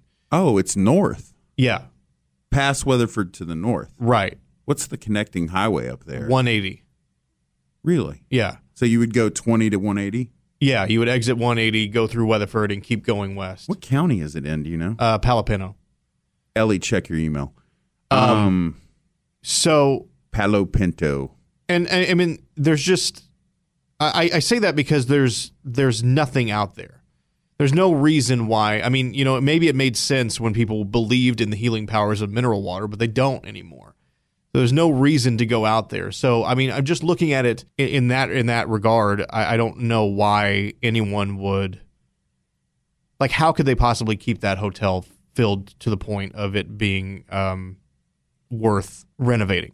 So there's that. I'll read from this email that I wrote to this guy. Yes, please do. Because not that I think it's necessarily eloquent, but it did like after watching that piece, it kind of helped me encapsulate my thoughts about the place. So I told him I grew up in Parker County, not too far from Mineral Wells, and stories of the Baker and its ghost permeated my childhood. There was always something fascinating about this enormous fossil towering over the town, and at times the Baker has felt a little like a ghost itself, haunting Mineral Wells with its presence. And there was, when you watch this, like, people were so emotional about trying to get this hotel back. And you're kind of looking at it like it's almost this Sisyphean task of getting this hotel back together. It's almost this, what kind of task? Like the myth of Sisyphus, like pushing this boulder up only to have it roll back down. I'm quite familiar with Sisyphus. Yeah. I haven't heard the Sisyphean. Yes. I like that. So myth of Sisyphus, folks, look it up. Camus. Find it. And I just got this sort of malaise, like this sad feeling of like, here's a town that's pinning its hopes on rejuvenating the Baker, which is. If you've been to Mineral Wells, west of Fort Worth, you know the Baker Hotel. It's a towering landmark, a remnant of a bygone era. There is a plan to bring it back to life. Unfortunately, time may be running short. Kevin Reese takes us inside the Baker Hotel to see the treasure Mineral Wells still hopes to save. Driving into Palo Pinto County, you can't miss the grand old lady. Her tan, 14 stories dwarfing everything else in the heart of Mineral Wells. In its heyday, it was pretty prime. Just as she's done for 88 years. I mean, it was such a grand hotel at one time. You know, it brought a lot of people here. A hotel so grand, just the thought of her glory days can drive a shop owner across the street to tears.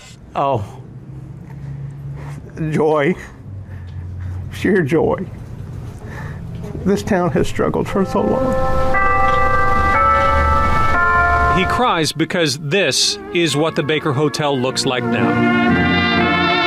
She opened in 1929, a magnet for the rich and famous, the tired and weary, longing for the comfort of the baths, the steam, and the wonders of the magical crazy water that gave Mineral Wells its name.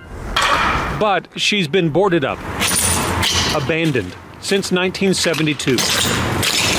Neglect, vandals, water, and time slowly destroying any grandeur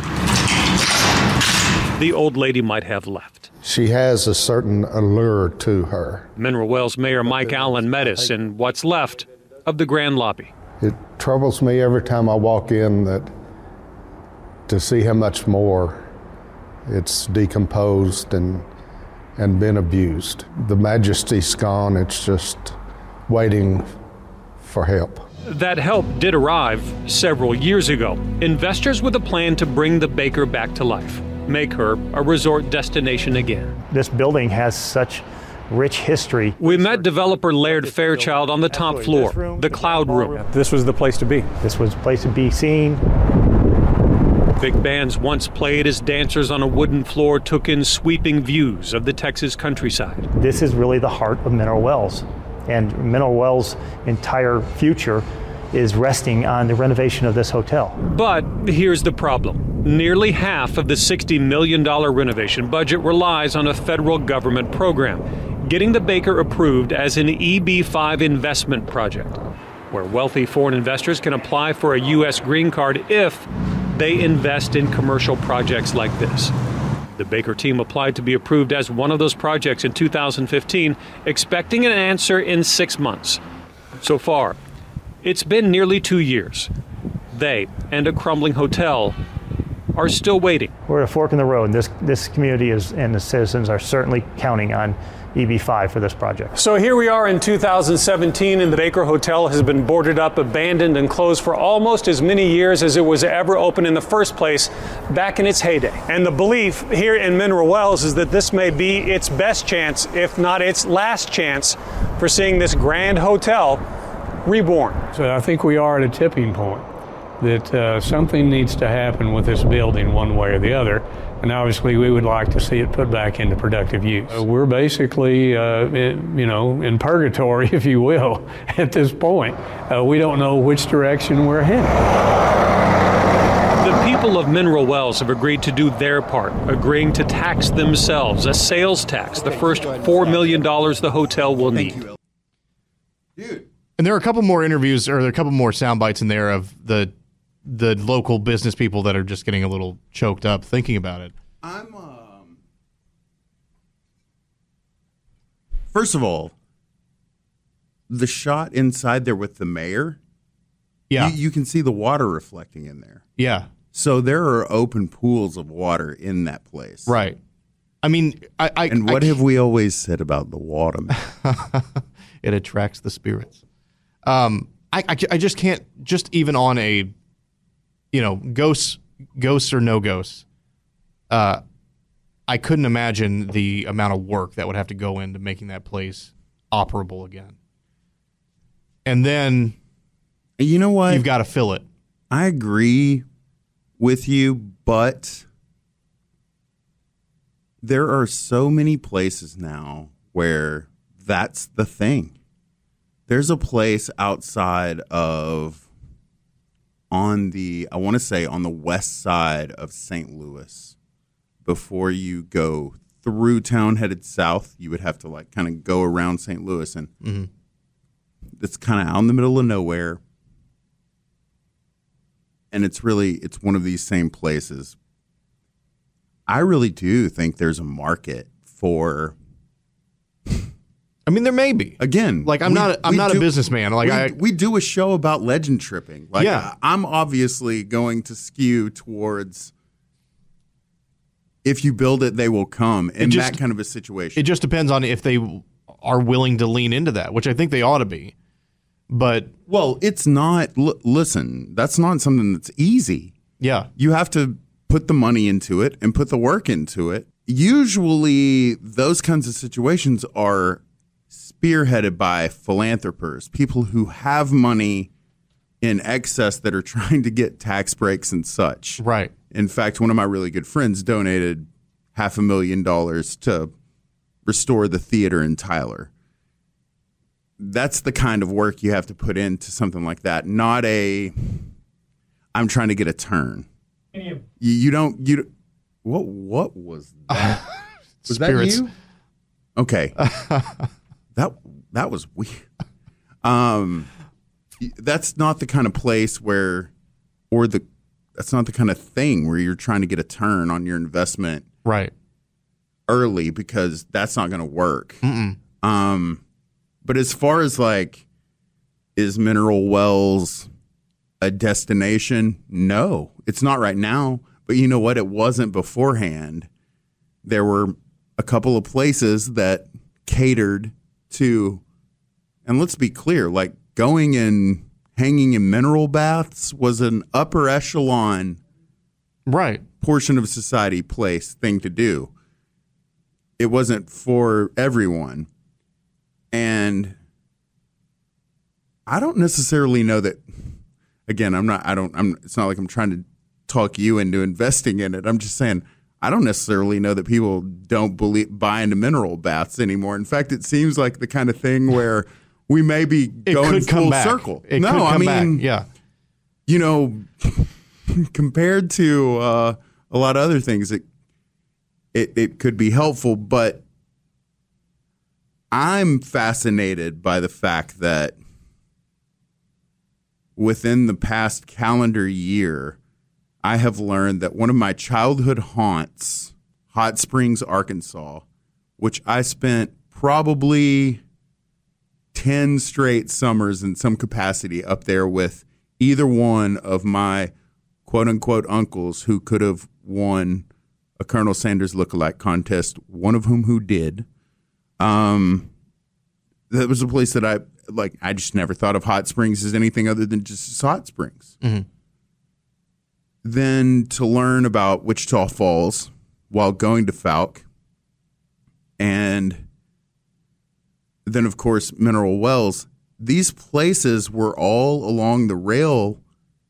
This is what Capone would do to cure his syphilis and come down to Texas. And I think it's fascinating that that last stop was in Galveston, and he made a serious effort to try to take over the Maceo territory, and the Dixie Mafia turned his Yankee ass away. Give him the stiff arm. I think that's real funny. Like, yeah. Get your syphilis ass back up to Chicago, sucker.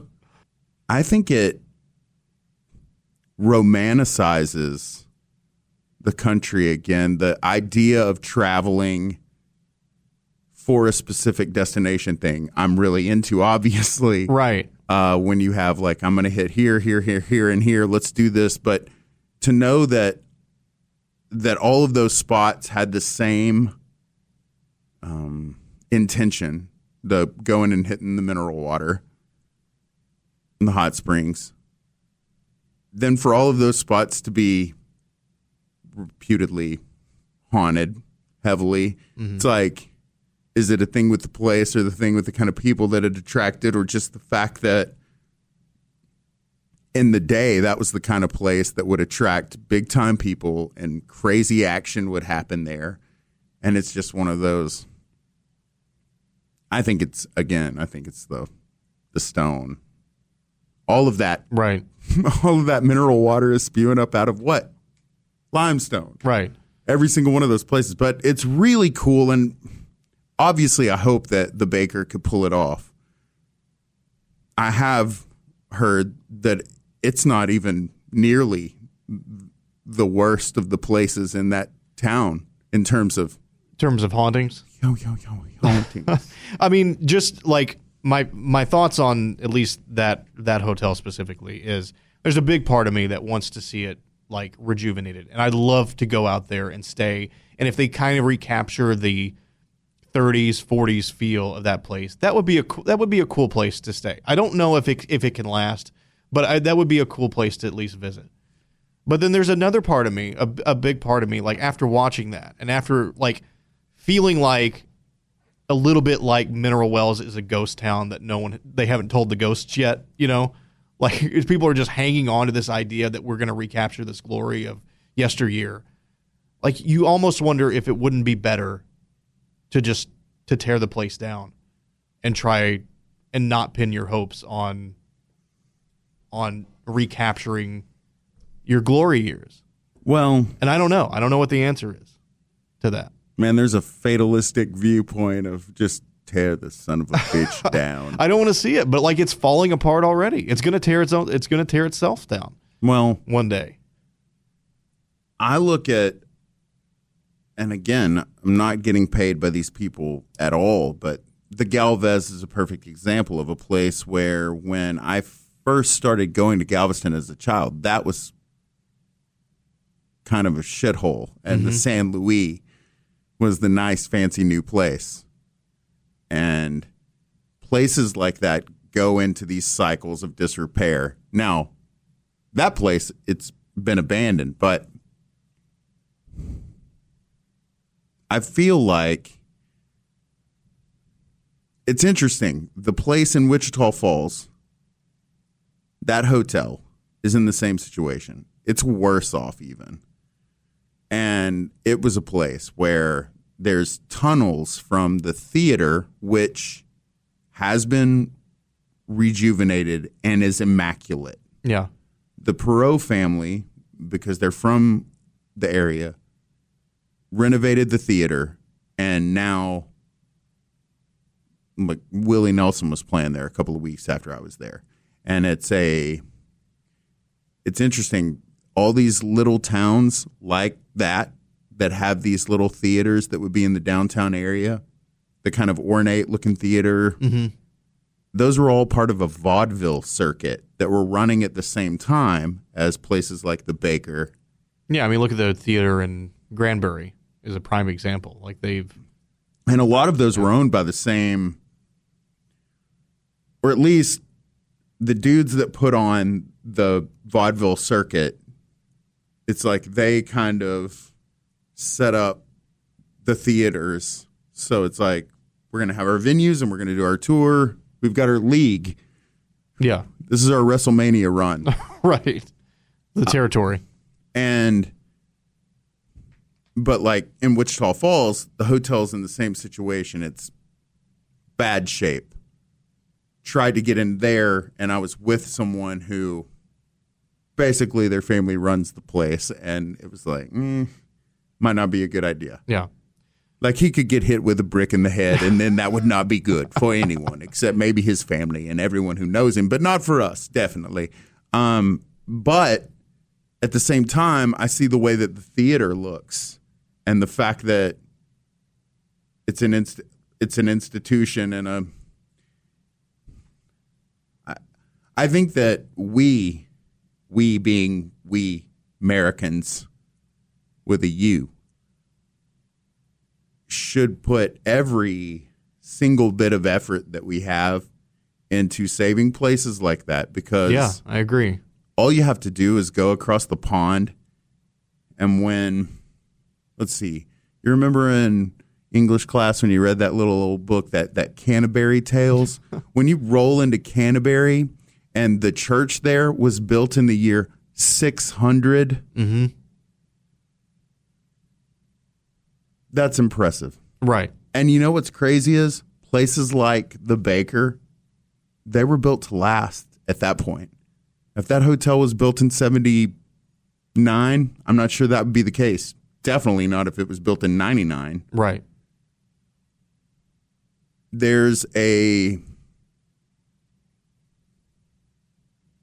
Besides the fact that it's historical, there's something awe-inspiring about showing the craftsmanship that goes into it, which all it takes is one look in that place, and you're like, holy crap, can you imagine what this would look like at its heyday? Yeah. And the interesting thing is that theater in Wichita Falls is that way. The walls of the theater are coated in 24-karat gold paint. And it's immaculate. Mm-hmm. I was stunned. Seriously, it's stunning. When you walk into a building like that, it's stunning. And I'm the guy that would go and picket someone trying to bulldoze a house from 1910 in the M streets, you know? Yeah. Like, if you're going to try to build your McMansion, you're going to have to take me. So that's just the way that I look at things. But again, I feel like the things that were built then are better than the stuff that we're throwing up now. And I think that just buildings like that and stuff, it gives historical perspective. And I mean, it's an obvious thing to say, but they're not making more of them. Like. No. These places are not going to be. I love the Omni here in Dallas. It's amazing. Yeah. But there's nothing special about it. No, it's just the Omni. It's a fancy hotel. It looks like anything you'd find in Vegas or anything you'd find in any city around the world. It's distracting. Yeah. No, I love it a lot, but it's not the same. It's not. We could go on and on about my thoughts on just architecture in general are I'm disappointed in America in a lot of ways. And one of the ways is I don't like, again, I agree with capitalism, but I don't agree with the let's buy this plot of land. Let's build houses that look exactly the same. Right. Out of shit material and let's sell them to people at overinflated prices. I just don't dig that. But that here nor there, we do have places like the Baker, and just look at the NYLO that's in Dallas. Yeah, was the old coffin factory in town, was renovated and turned into a hotel. Downtown renovations and stuff are kind of the thing. It's kind of in vogue. Mineral Wells may not have a whole lot of commerce in and of itself, and that's unfortunate, but that's kind of a byproduct of being in Texas and being away from a bigger city. I mean, and having a railway stripped away from you, or like all the little towns that were along Route 66 that when they plowed through there with an interstate, they ripped all of those businesses' hearts out because all of a sudden the road didn't go through those little towns any longer. So people didn't go through those towns any longer. So business didn't, and that all dried up. And that's shitty. But if we, the royal we have the ability to save something that's... Yeah. But, I mean, let's also, like, admit the reality. A year and a half ago, that town was a month away from drying up, literally. Like, having no water. Because the lake was about to go dry, and there was no way to replenish it. I mean, bottom line, it sucks out there. It sucks... Like in some of these places, especially when you get, you know, droughts like we've been getting, it's hard. It's hard to live out there. It's hard to make something last out there. What's so odd is that a place that's known for its natural springs would have a drought. Yeah. I mean, literally, they were, the Palo Pinto Lake was. I understand. Was gone. I just don't know why and how that is. Yeah. Because the water table has to be such that those springs and stuff aren't drying up. The water that's in Palo Pinto Lake was put there by man, right? Not by spring. Yeah. So I just find it odd that... Hopefully, and, you know... Like Mineral Wells could dry up, but that spring is still going to be there. You would think. I mean, maybe it's not set up to... Oh, it's magic. It's water coming out of the earth. It's... That's the whole reason that town exists. Right. They probably can't support that town anymore. But and now, I mean, and then you want to go into the definition of what is this town? I don't know. Like, I don't know enough about it to know what it is about that commerce. But I do know that just like today, I was having a conversation with someone here about Marfa. Right. And Marfa is a nothing. And even though Martha has this artistic bent to it, the whole idea that you can go get Prada in Marfa, not really. It's 45 minutes past Marfa. Mm-hmm. I think it's a...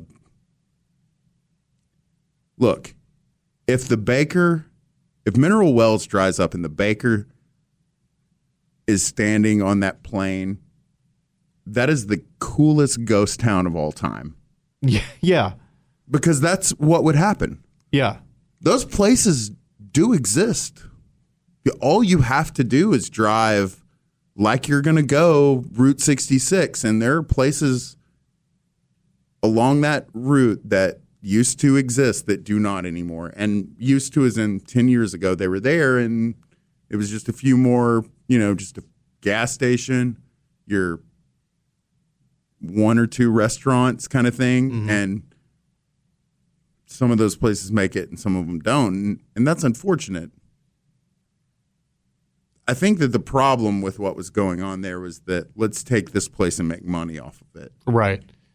And it's not, if you're looking to invest your money, I would not necessarily call it a sound investment. What you would do in that situation is let's kick this place up. It will, in and of itself, bring people here. Those people will come here. Commerce will come here and we'll make money. Right. But let's don't assume, you know, if you're Ross Perot and you're selling the Mavericks, you sell the Mavericks, that's cool, but I'm keeping all of the land in that part of Dallas because there's nothing here now, but there will be. And that's the kind of thing there that I could see surviving, and it's worth saving, and it sounds like it's incredibly creepy and all of that.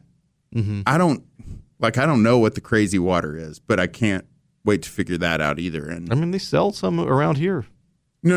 I mean the joint, the crazy water. The joint, the crazy water. Yeah, I mean, hopefully that's the other part that's been left unsaid up until now. Hopefully soon we'll have something to report, folks.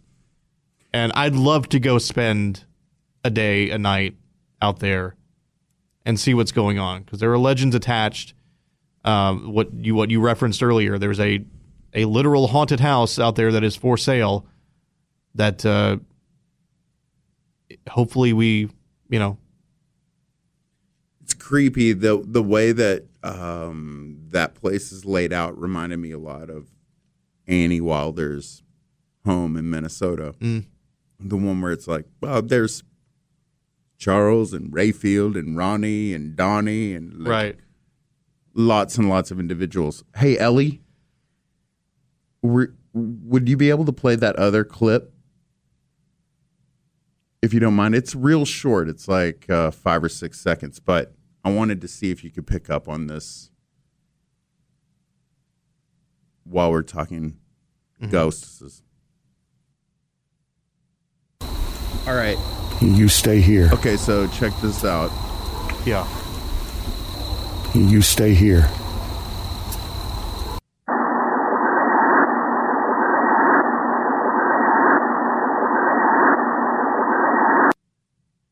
And it was like 3 or 4 seconds after.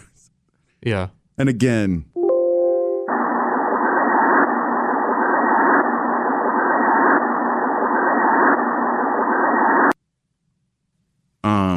It was right there at that gate and the whole thing. The darkness.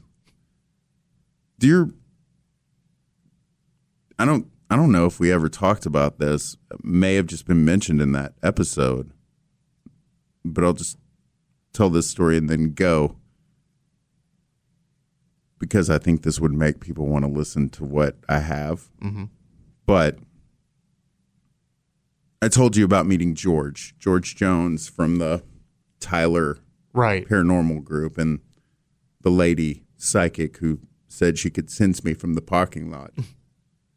But the story about them being out there at Metter, mm-hmm, and they saw things out there, right? Yeah. Okay, so they've been out there a lot of times, but while I'm sitting there with them, she was like, well, you remember that one time that we went out there? And he was like, oh, yeah. And so it was those two and maybe like 2 or 3 more people. And if you want to see this place, you can go to our YouTube channel. It's OK Talk show, podcast. I think so. I don't know. I don't care. I think it's youtube.com/OK Talk show. Maybe. I'm just looking at Daddis Perry's YouTube. He doesn't really have one. I'm just kidding. But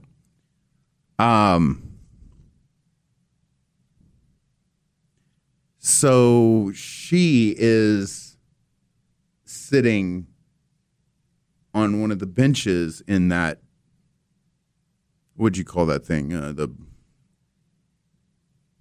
Like where they would have the funeral service. Right, yeah. Like a pavilion? Yeah, the pavilion. Yeah. Which, if you'll remember me telling you that when I went out there, like one of those benches was kicked over, and I think that this series of situations with them occurred also before there was a big movement to try to locate cemeteries that had like unmarked cemeteries, which there are apparently a shit ton of. But anyway, so she was sitting in that bench, like up there on one of those benches, and she was getting the feeling like something was trying to hold her hand over and over again. And it wasn't like real insistent, but it was trying to hold her hand. And it kind of reached a point in the evening when she was like, George, we should probably go ahead and go.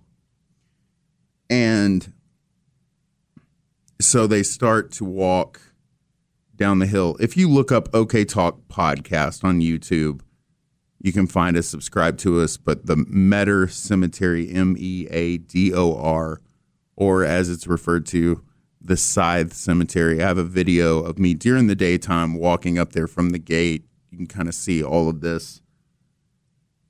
It's a creepy place. It's not really that isolated. It is isolated, as in that stuff in East Texas is isolated, but it's not that far out in the middle of nowhere. Mm-hmm. But so they begin their descent back towards the gate, and right as they're getting to the threshold, and again, if you'll remember the cable and the scythe, mm-hmm. Right when they get right there, she said she felt real strongly that something was trying to go with them. And she turned around and said, "You have to stay here. And you know why you have to stay here." So George, at the time, was running the Hollywood Theater, the movie theater there in Tyler. I think he said like 6 or 8 weeks earlier. Randomly one night when he ran the place, but he wasn't there all the time, mm-hmm. texted his manager, "How are we tonight?" And received a text from her. Well, at that moment, while she's saying, "You can't go with us and you know why," George's phone goes off.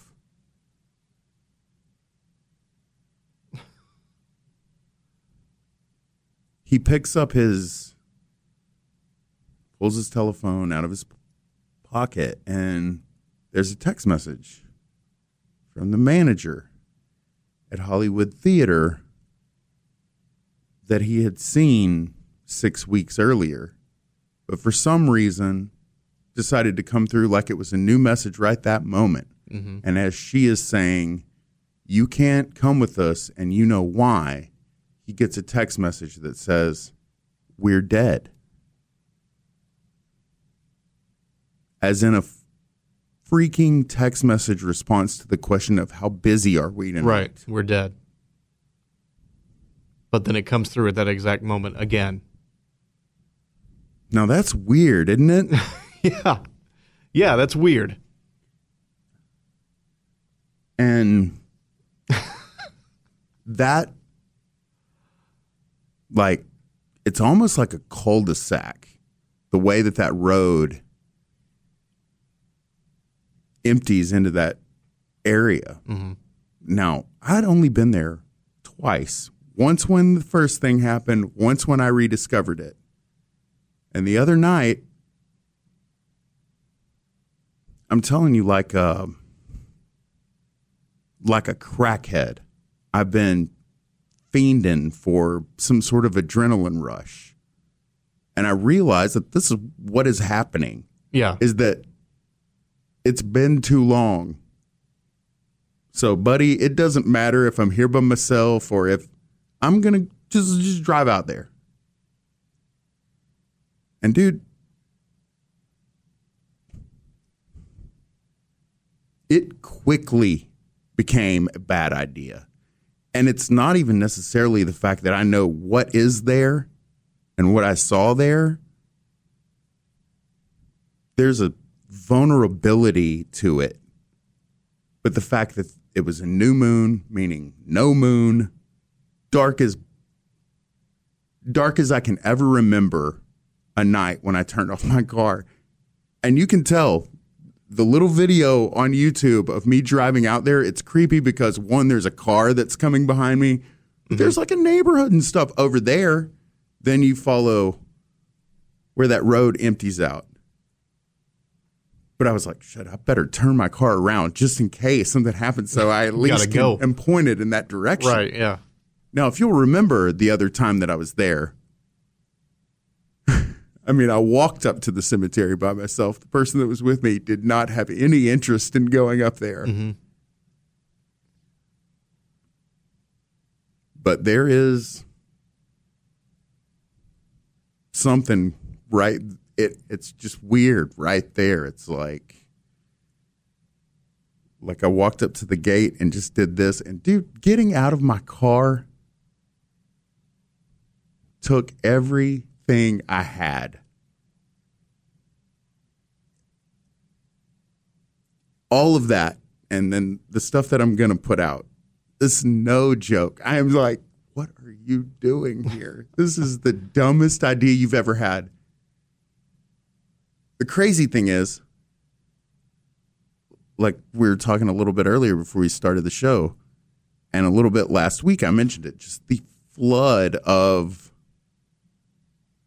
synchronicities that sparked from right then. Mm-hmm.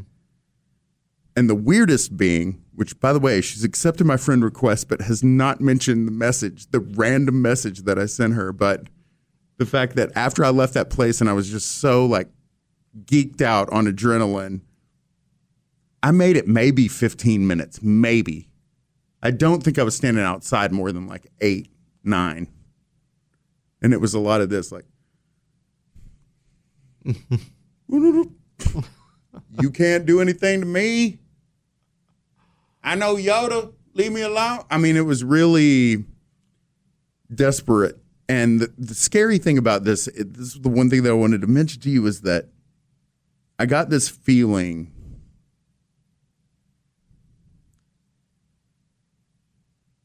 like fear is really powerful, unbridled, not anxiety, but fear. And I got this feeling that dude, if you don't cool it, everything that's out here will know you're here. The more terrified you get standing here, you're just like a light brightening on a dark hill. Right. And that thought made me kind of project some sort of defiance. You can't come home with me now. Oh, yeah. Mm-hmm. But what's crazy is if you think about it, at the Galvez, I was hard nutting on some gangster ghosts, Right. Being alone, but being alone and being vulnerable and being exposed, it was serious. And it happened like that. It went from me being drunk on needing to be getting that high to shit. Why did I do this? I imagine that there are heroin addicts that go through that same thing. They're got a needle in their arm, and then in comes the dope dealer with a gun. Yeah. I'm going to take everything you got. Son of a girl. It was a feeling of, it took everything I had to get out of my car. But then when I was standing outside of my car, after I quietly shut the door, I was like, you can't freak out right now, or else everything and its sister is going to see you. Mm-hmm. Which is weird. Why else would I have been there? If you're going to go there, you want things to... Yeah, you want things to notice you. You want things to pipe up. Man, I backed off of that quick. It was almost like I had the feeling I knew that something was right there, but I didn't want anything else noticing what I was up to. Yeah. So much so that, I go from being normal, here's what I'm doing, to, oh my God, here's what's happening. Mm-hmm. This is what I'm doing. It's crazy. So it's made me really excited about the possibility of us getting out next week. And I hope so. Getting out. I'll tell you this, though.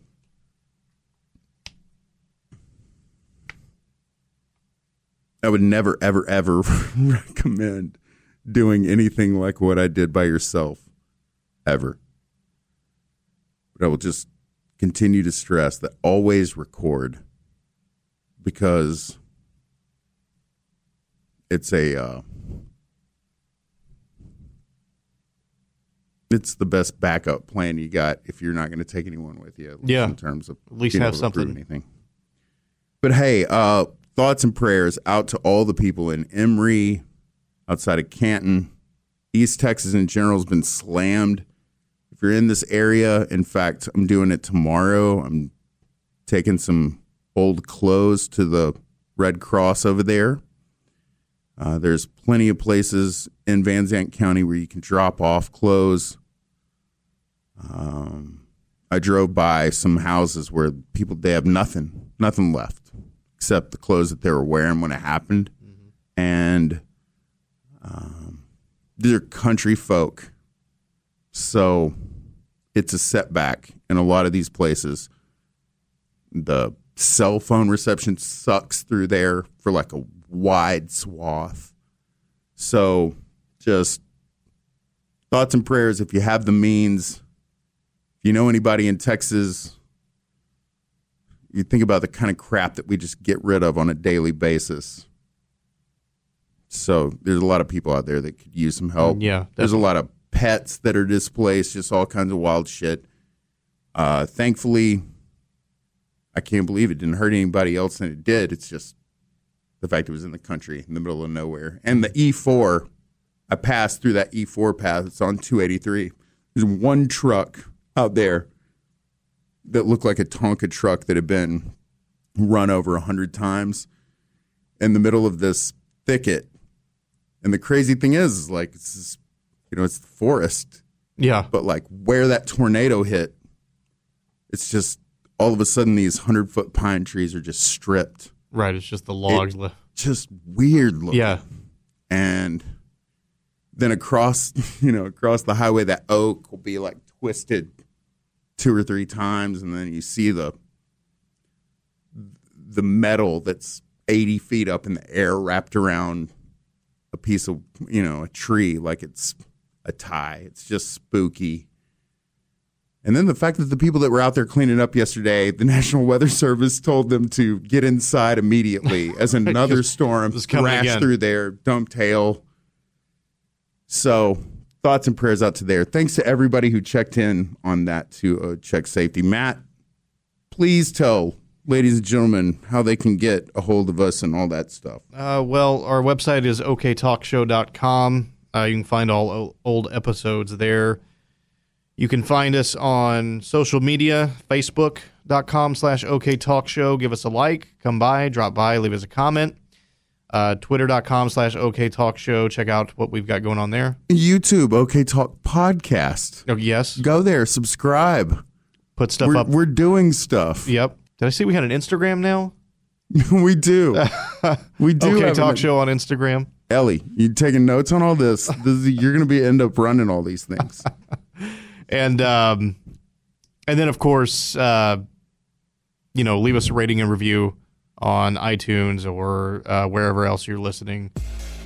Big help there. Special thanks to that last review. You know who you is. That was nice. That was very nice. And sweet, sweet, sweet shout outs to the Fork Chop, because that lady would never have known who we were. Well, I won't say never. Just eventually, but they'll find us eventually. But no, that's how she heard about us. Oddly enough, he's telling those guys about the package episode. But the crazy thing is that I'll let you hear it because I've got it on my phone. It's hilarious because he's just like, man, these other two dudes, they have no idea who we are. The other people on this show, they have no idea. At least I didn't take it. I didn't know who they were. Yeah. I can't imagine that they know who I am. And Sean's just like, man, I like a lot of podcasts, like everybody knows, like Shannon, But man, OK Talk's another one I like. They were talking on this last podcast about somebody sent them this crazy box. And he was like, I was cry laughing upstairs getting ready for work so much so that my wife came by and she started laughing. And we just were going in a giggle fit about just went on and on. And shout out to all the weaponized autists that listen to us. Yeah, high five, Fork Chop. Arcane Radio, by the way. Mm-hmm. Arcane Radio is where you can find some of his stylings. And oktalkpodcast@gmail.com if you want to hit us up with a traditional email. Let us know. If you got any more good Bigfoot stories like we heard tonight, You know what? Send them our way. I really think we could do this way more often. Yeah. It seems like people are hitting it up. And yeah. and I kind of enjoy the fact that someone could call us. Yeah. It's fun. Thank you guys who just checked in, especially you, Joe. We'll talk to you soon. Ellie, many thanks to Ellie Meyer. If you want to creep out on an awesome young chick who's really good at music, Ellie Meyer, M-E-Y-E-R, music. Look her up. She's amazeballs. And she's fast becoming my favorite. Fast. All right, guys. Thanks so much.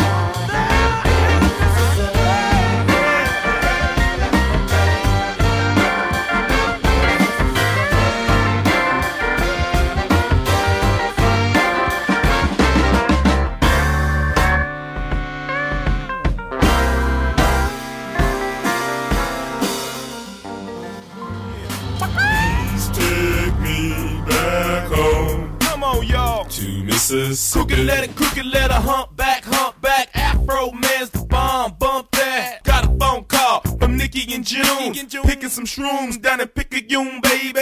I got the weed, brother, who got the matches? Who got the funky DJ that scratches? Depend on me like my name was Patches. It was a black thing, just a big willies. Now I roll Phillies with all the hillbillies. Never ever thought I'd see the Ku Klux Klan buying front row seats for the Afro Man. Confederate flags, tobacco in they mouth. It's a beautiful thing, jumping off in the South. Afro Man, I'm a part of it. Mississippi hip hop, I'm the start of it. I'm the latest, I'm the greatest. And all you haters, I mash you like potatoes. Make your girlfriend holler and scream while she cooking me some cornbread and collard greens. Please take me back home to Mississippi. Cookie letter, hump back, Afro Man's the bomb, bump that. Please take me back home to Mississippi. From the Delta to the coast, I'm doing the most. Grab your 40-ounce, let's toast.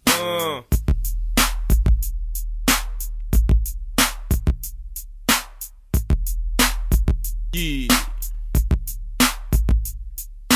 Love, peace, and Afro grease. I hit Greenville and wrap up at one block east. So absurd, up in Oxford, vision all blurred, speech all slurred. The party's finna start for real when I hit Starkville. Here's the deal, started at the Dark Horse, then I moved to Rick. Posted up against the wall, taking flicks with chicks. Nowadays I get my lumber done with this pretty young woman in Lumberton. Three-wheel motion through Moss Point. Looked at this girl's ass, then I lost my joint. Cause I'm from Hattiesburg and I roll on D's. You can call me a Hattiesburger with cheese. Lobster, hunted spuster. Rapping every day like I'm supposed to. Bottle after bottle, dog in my liver. Flowing on the mic like the Mississippi River.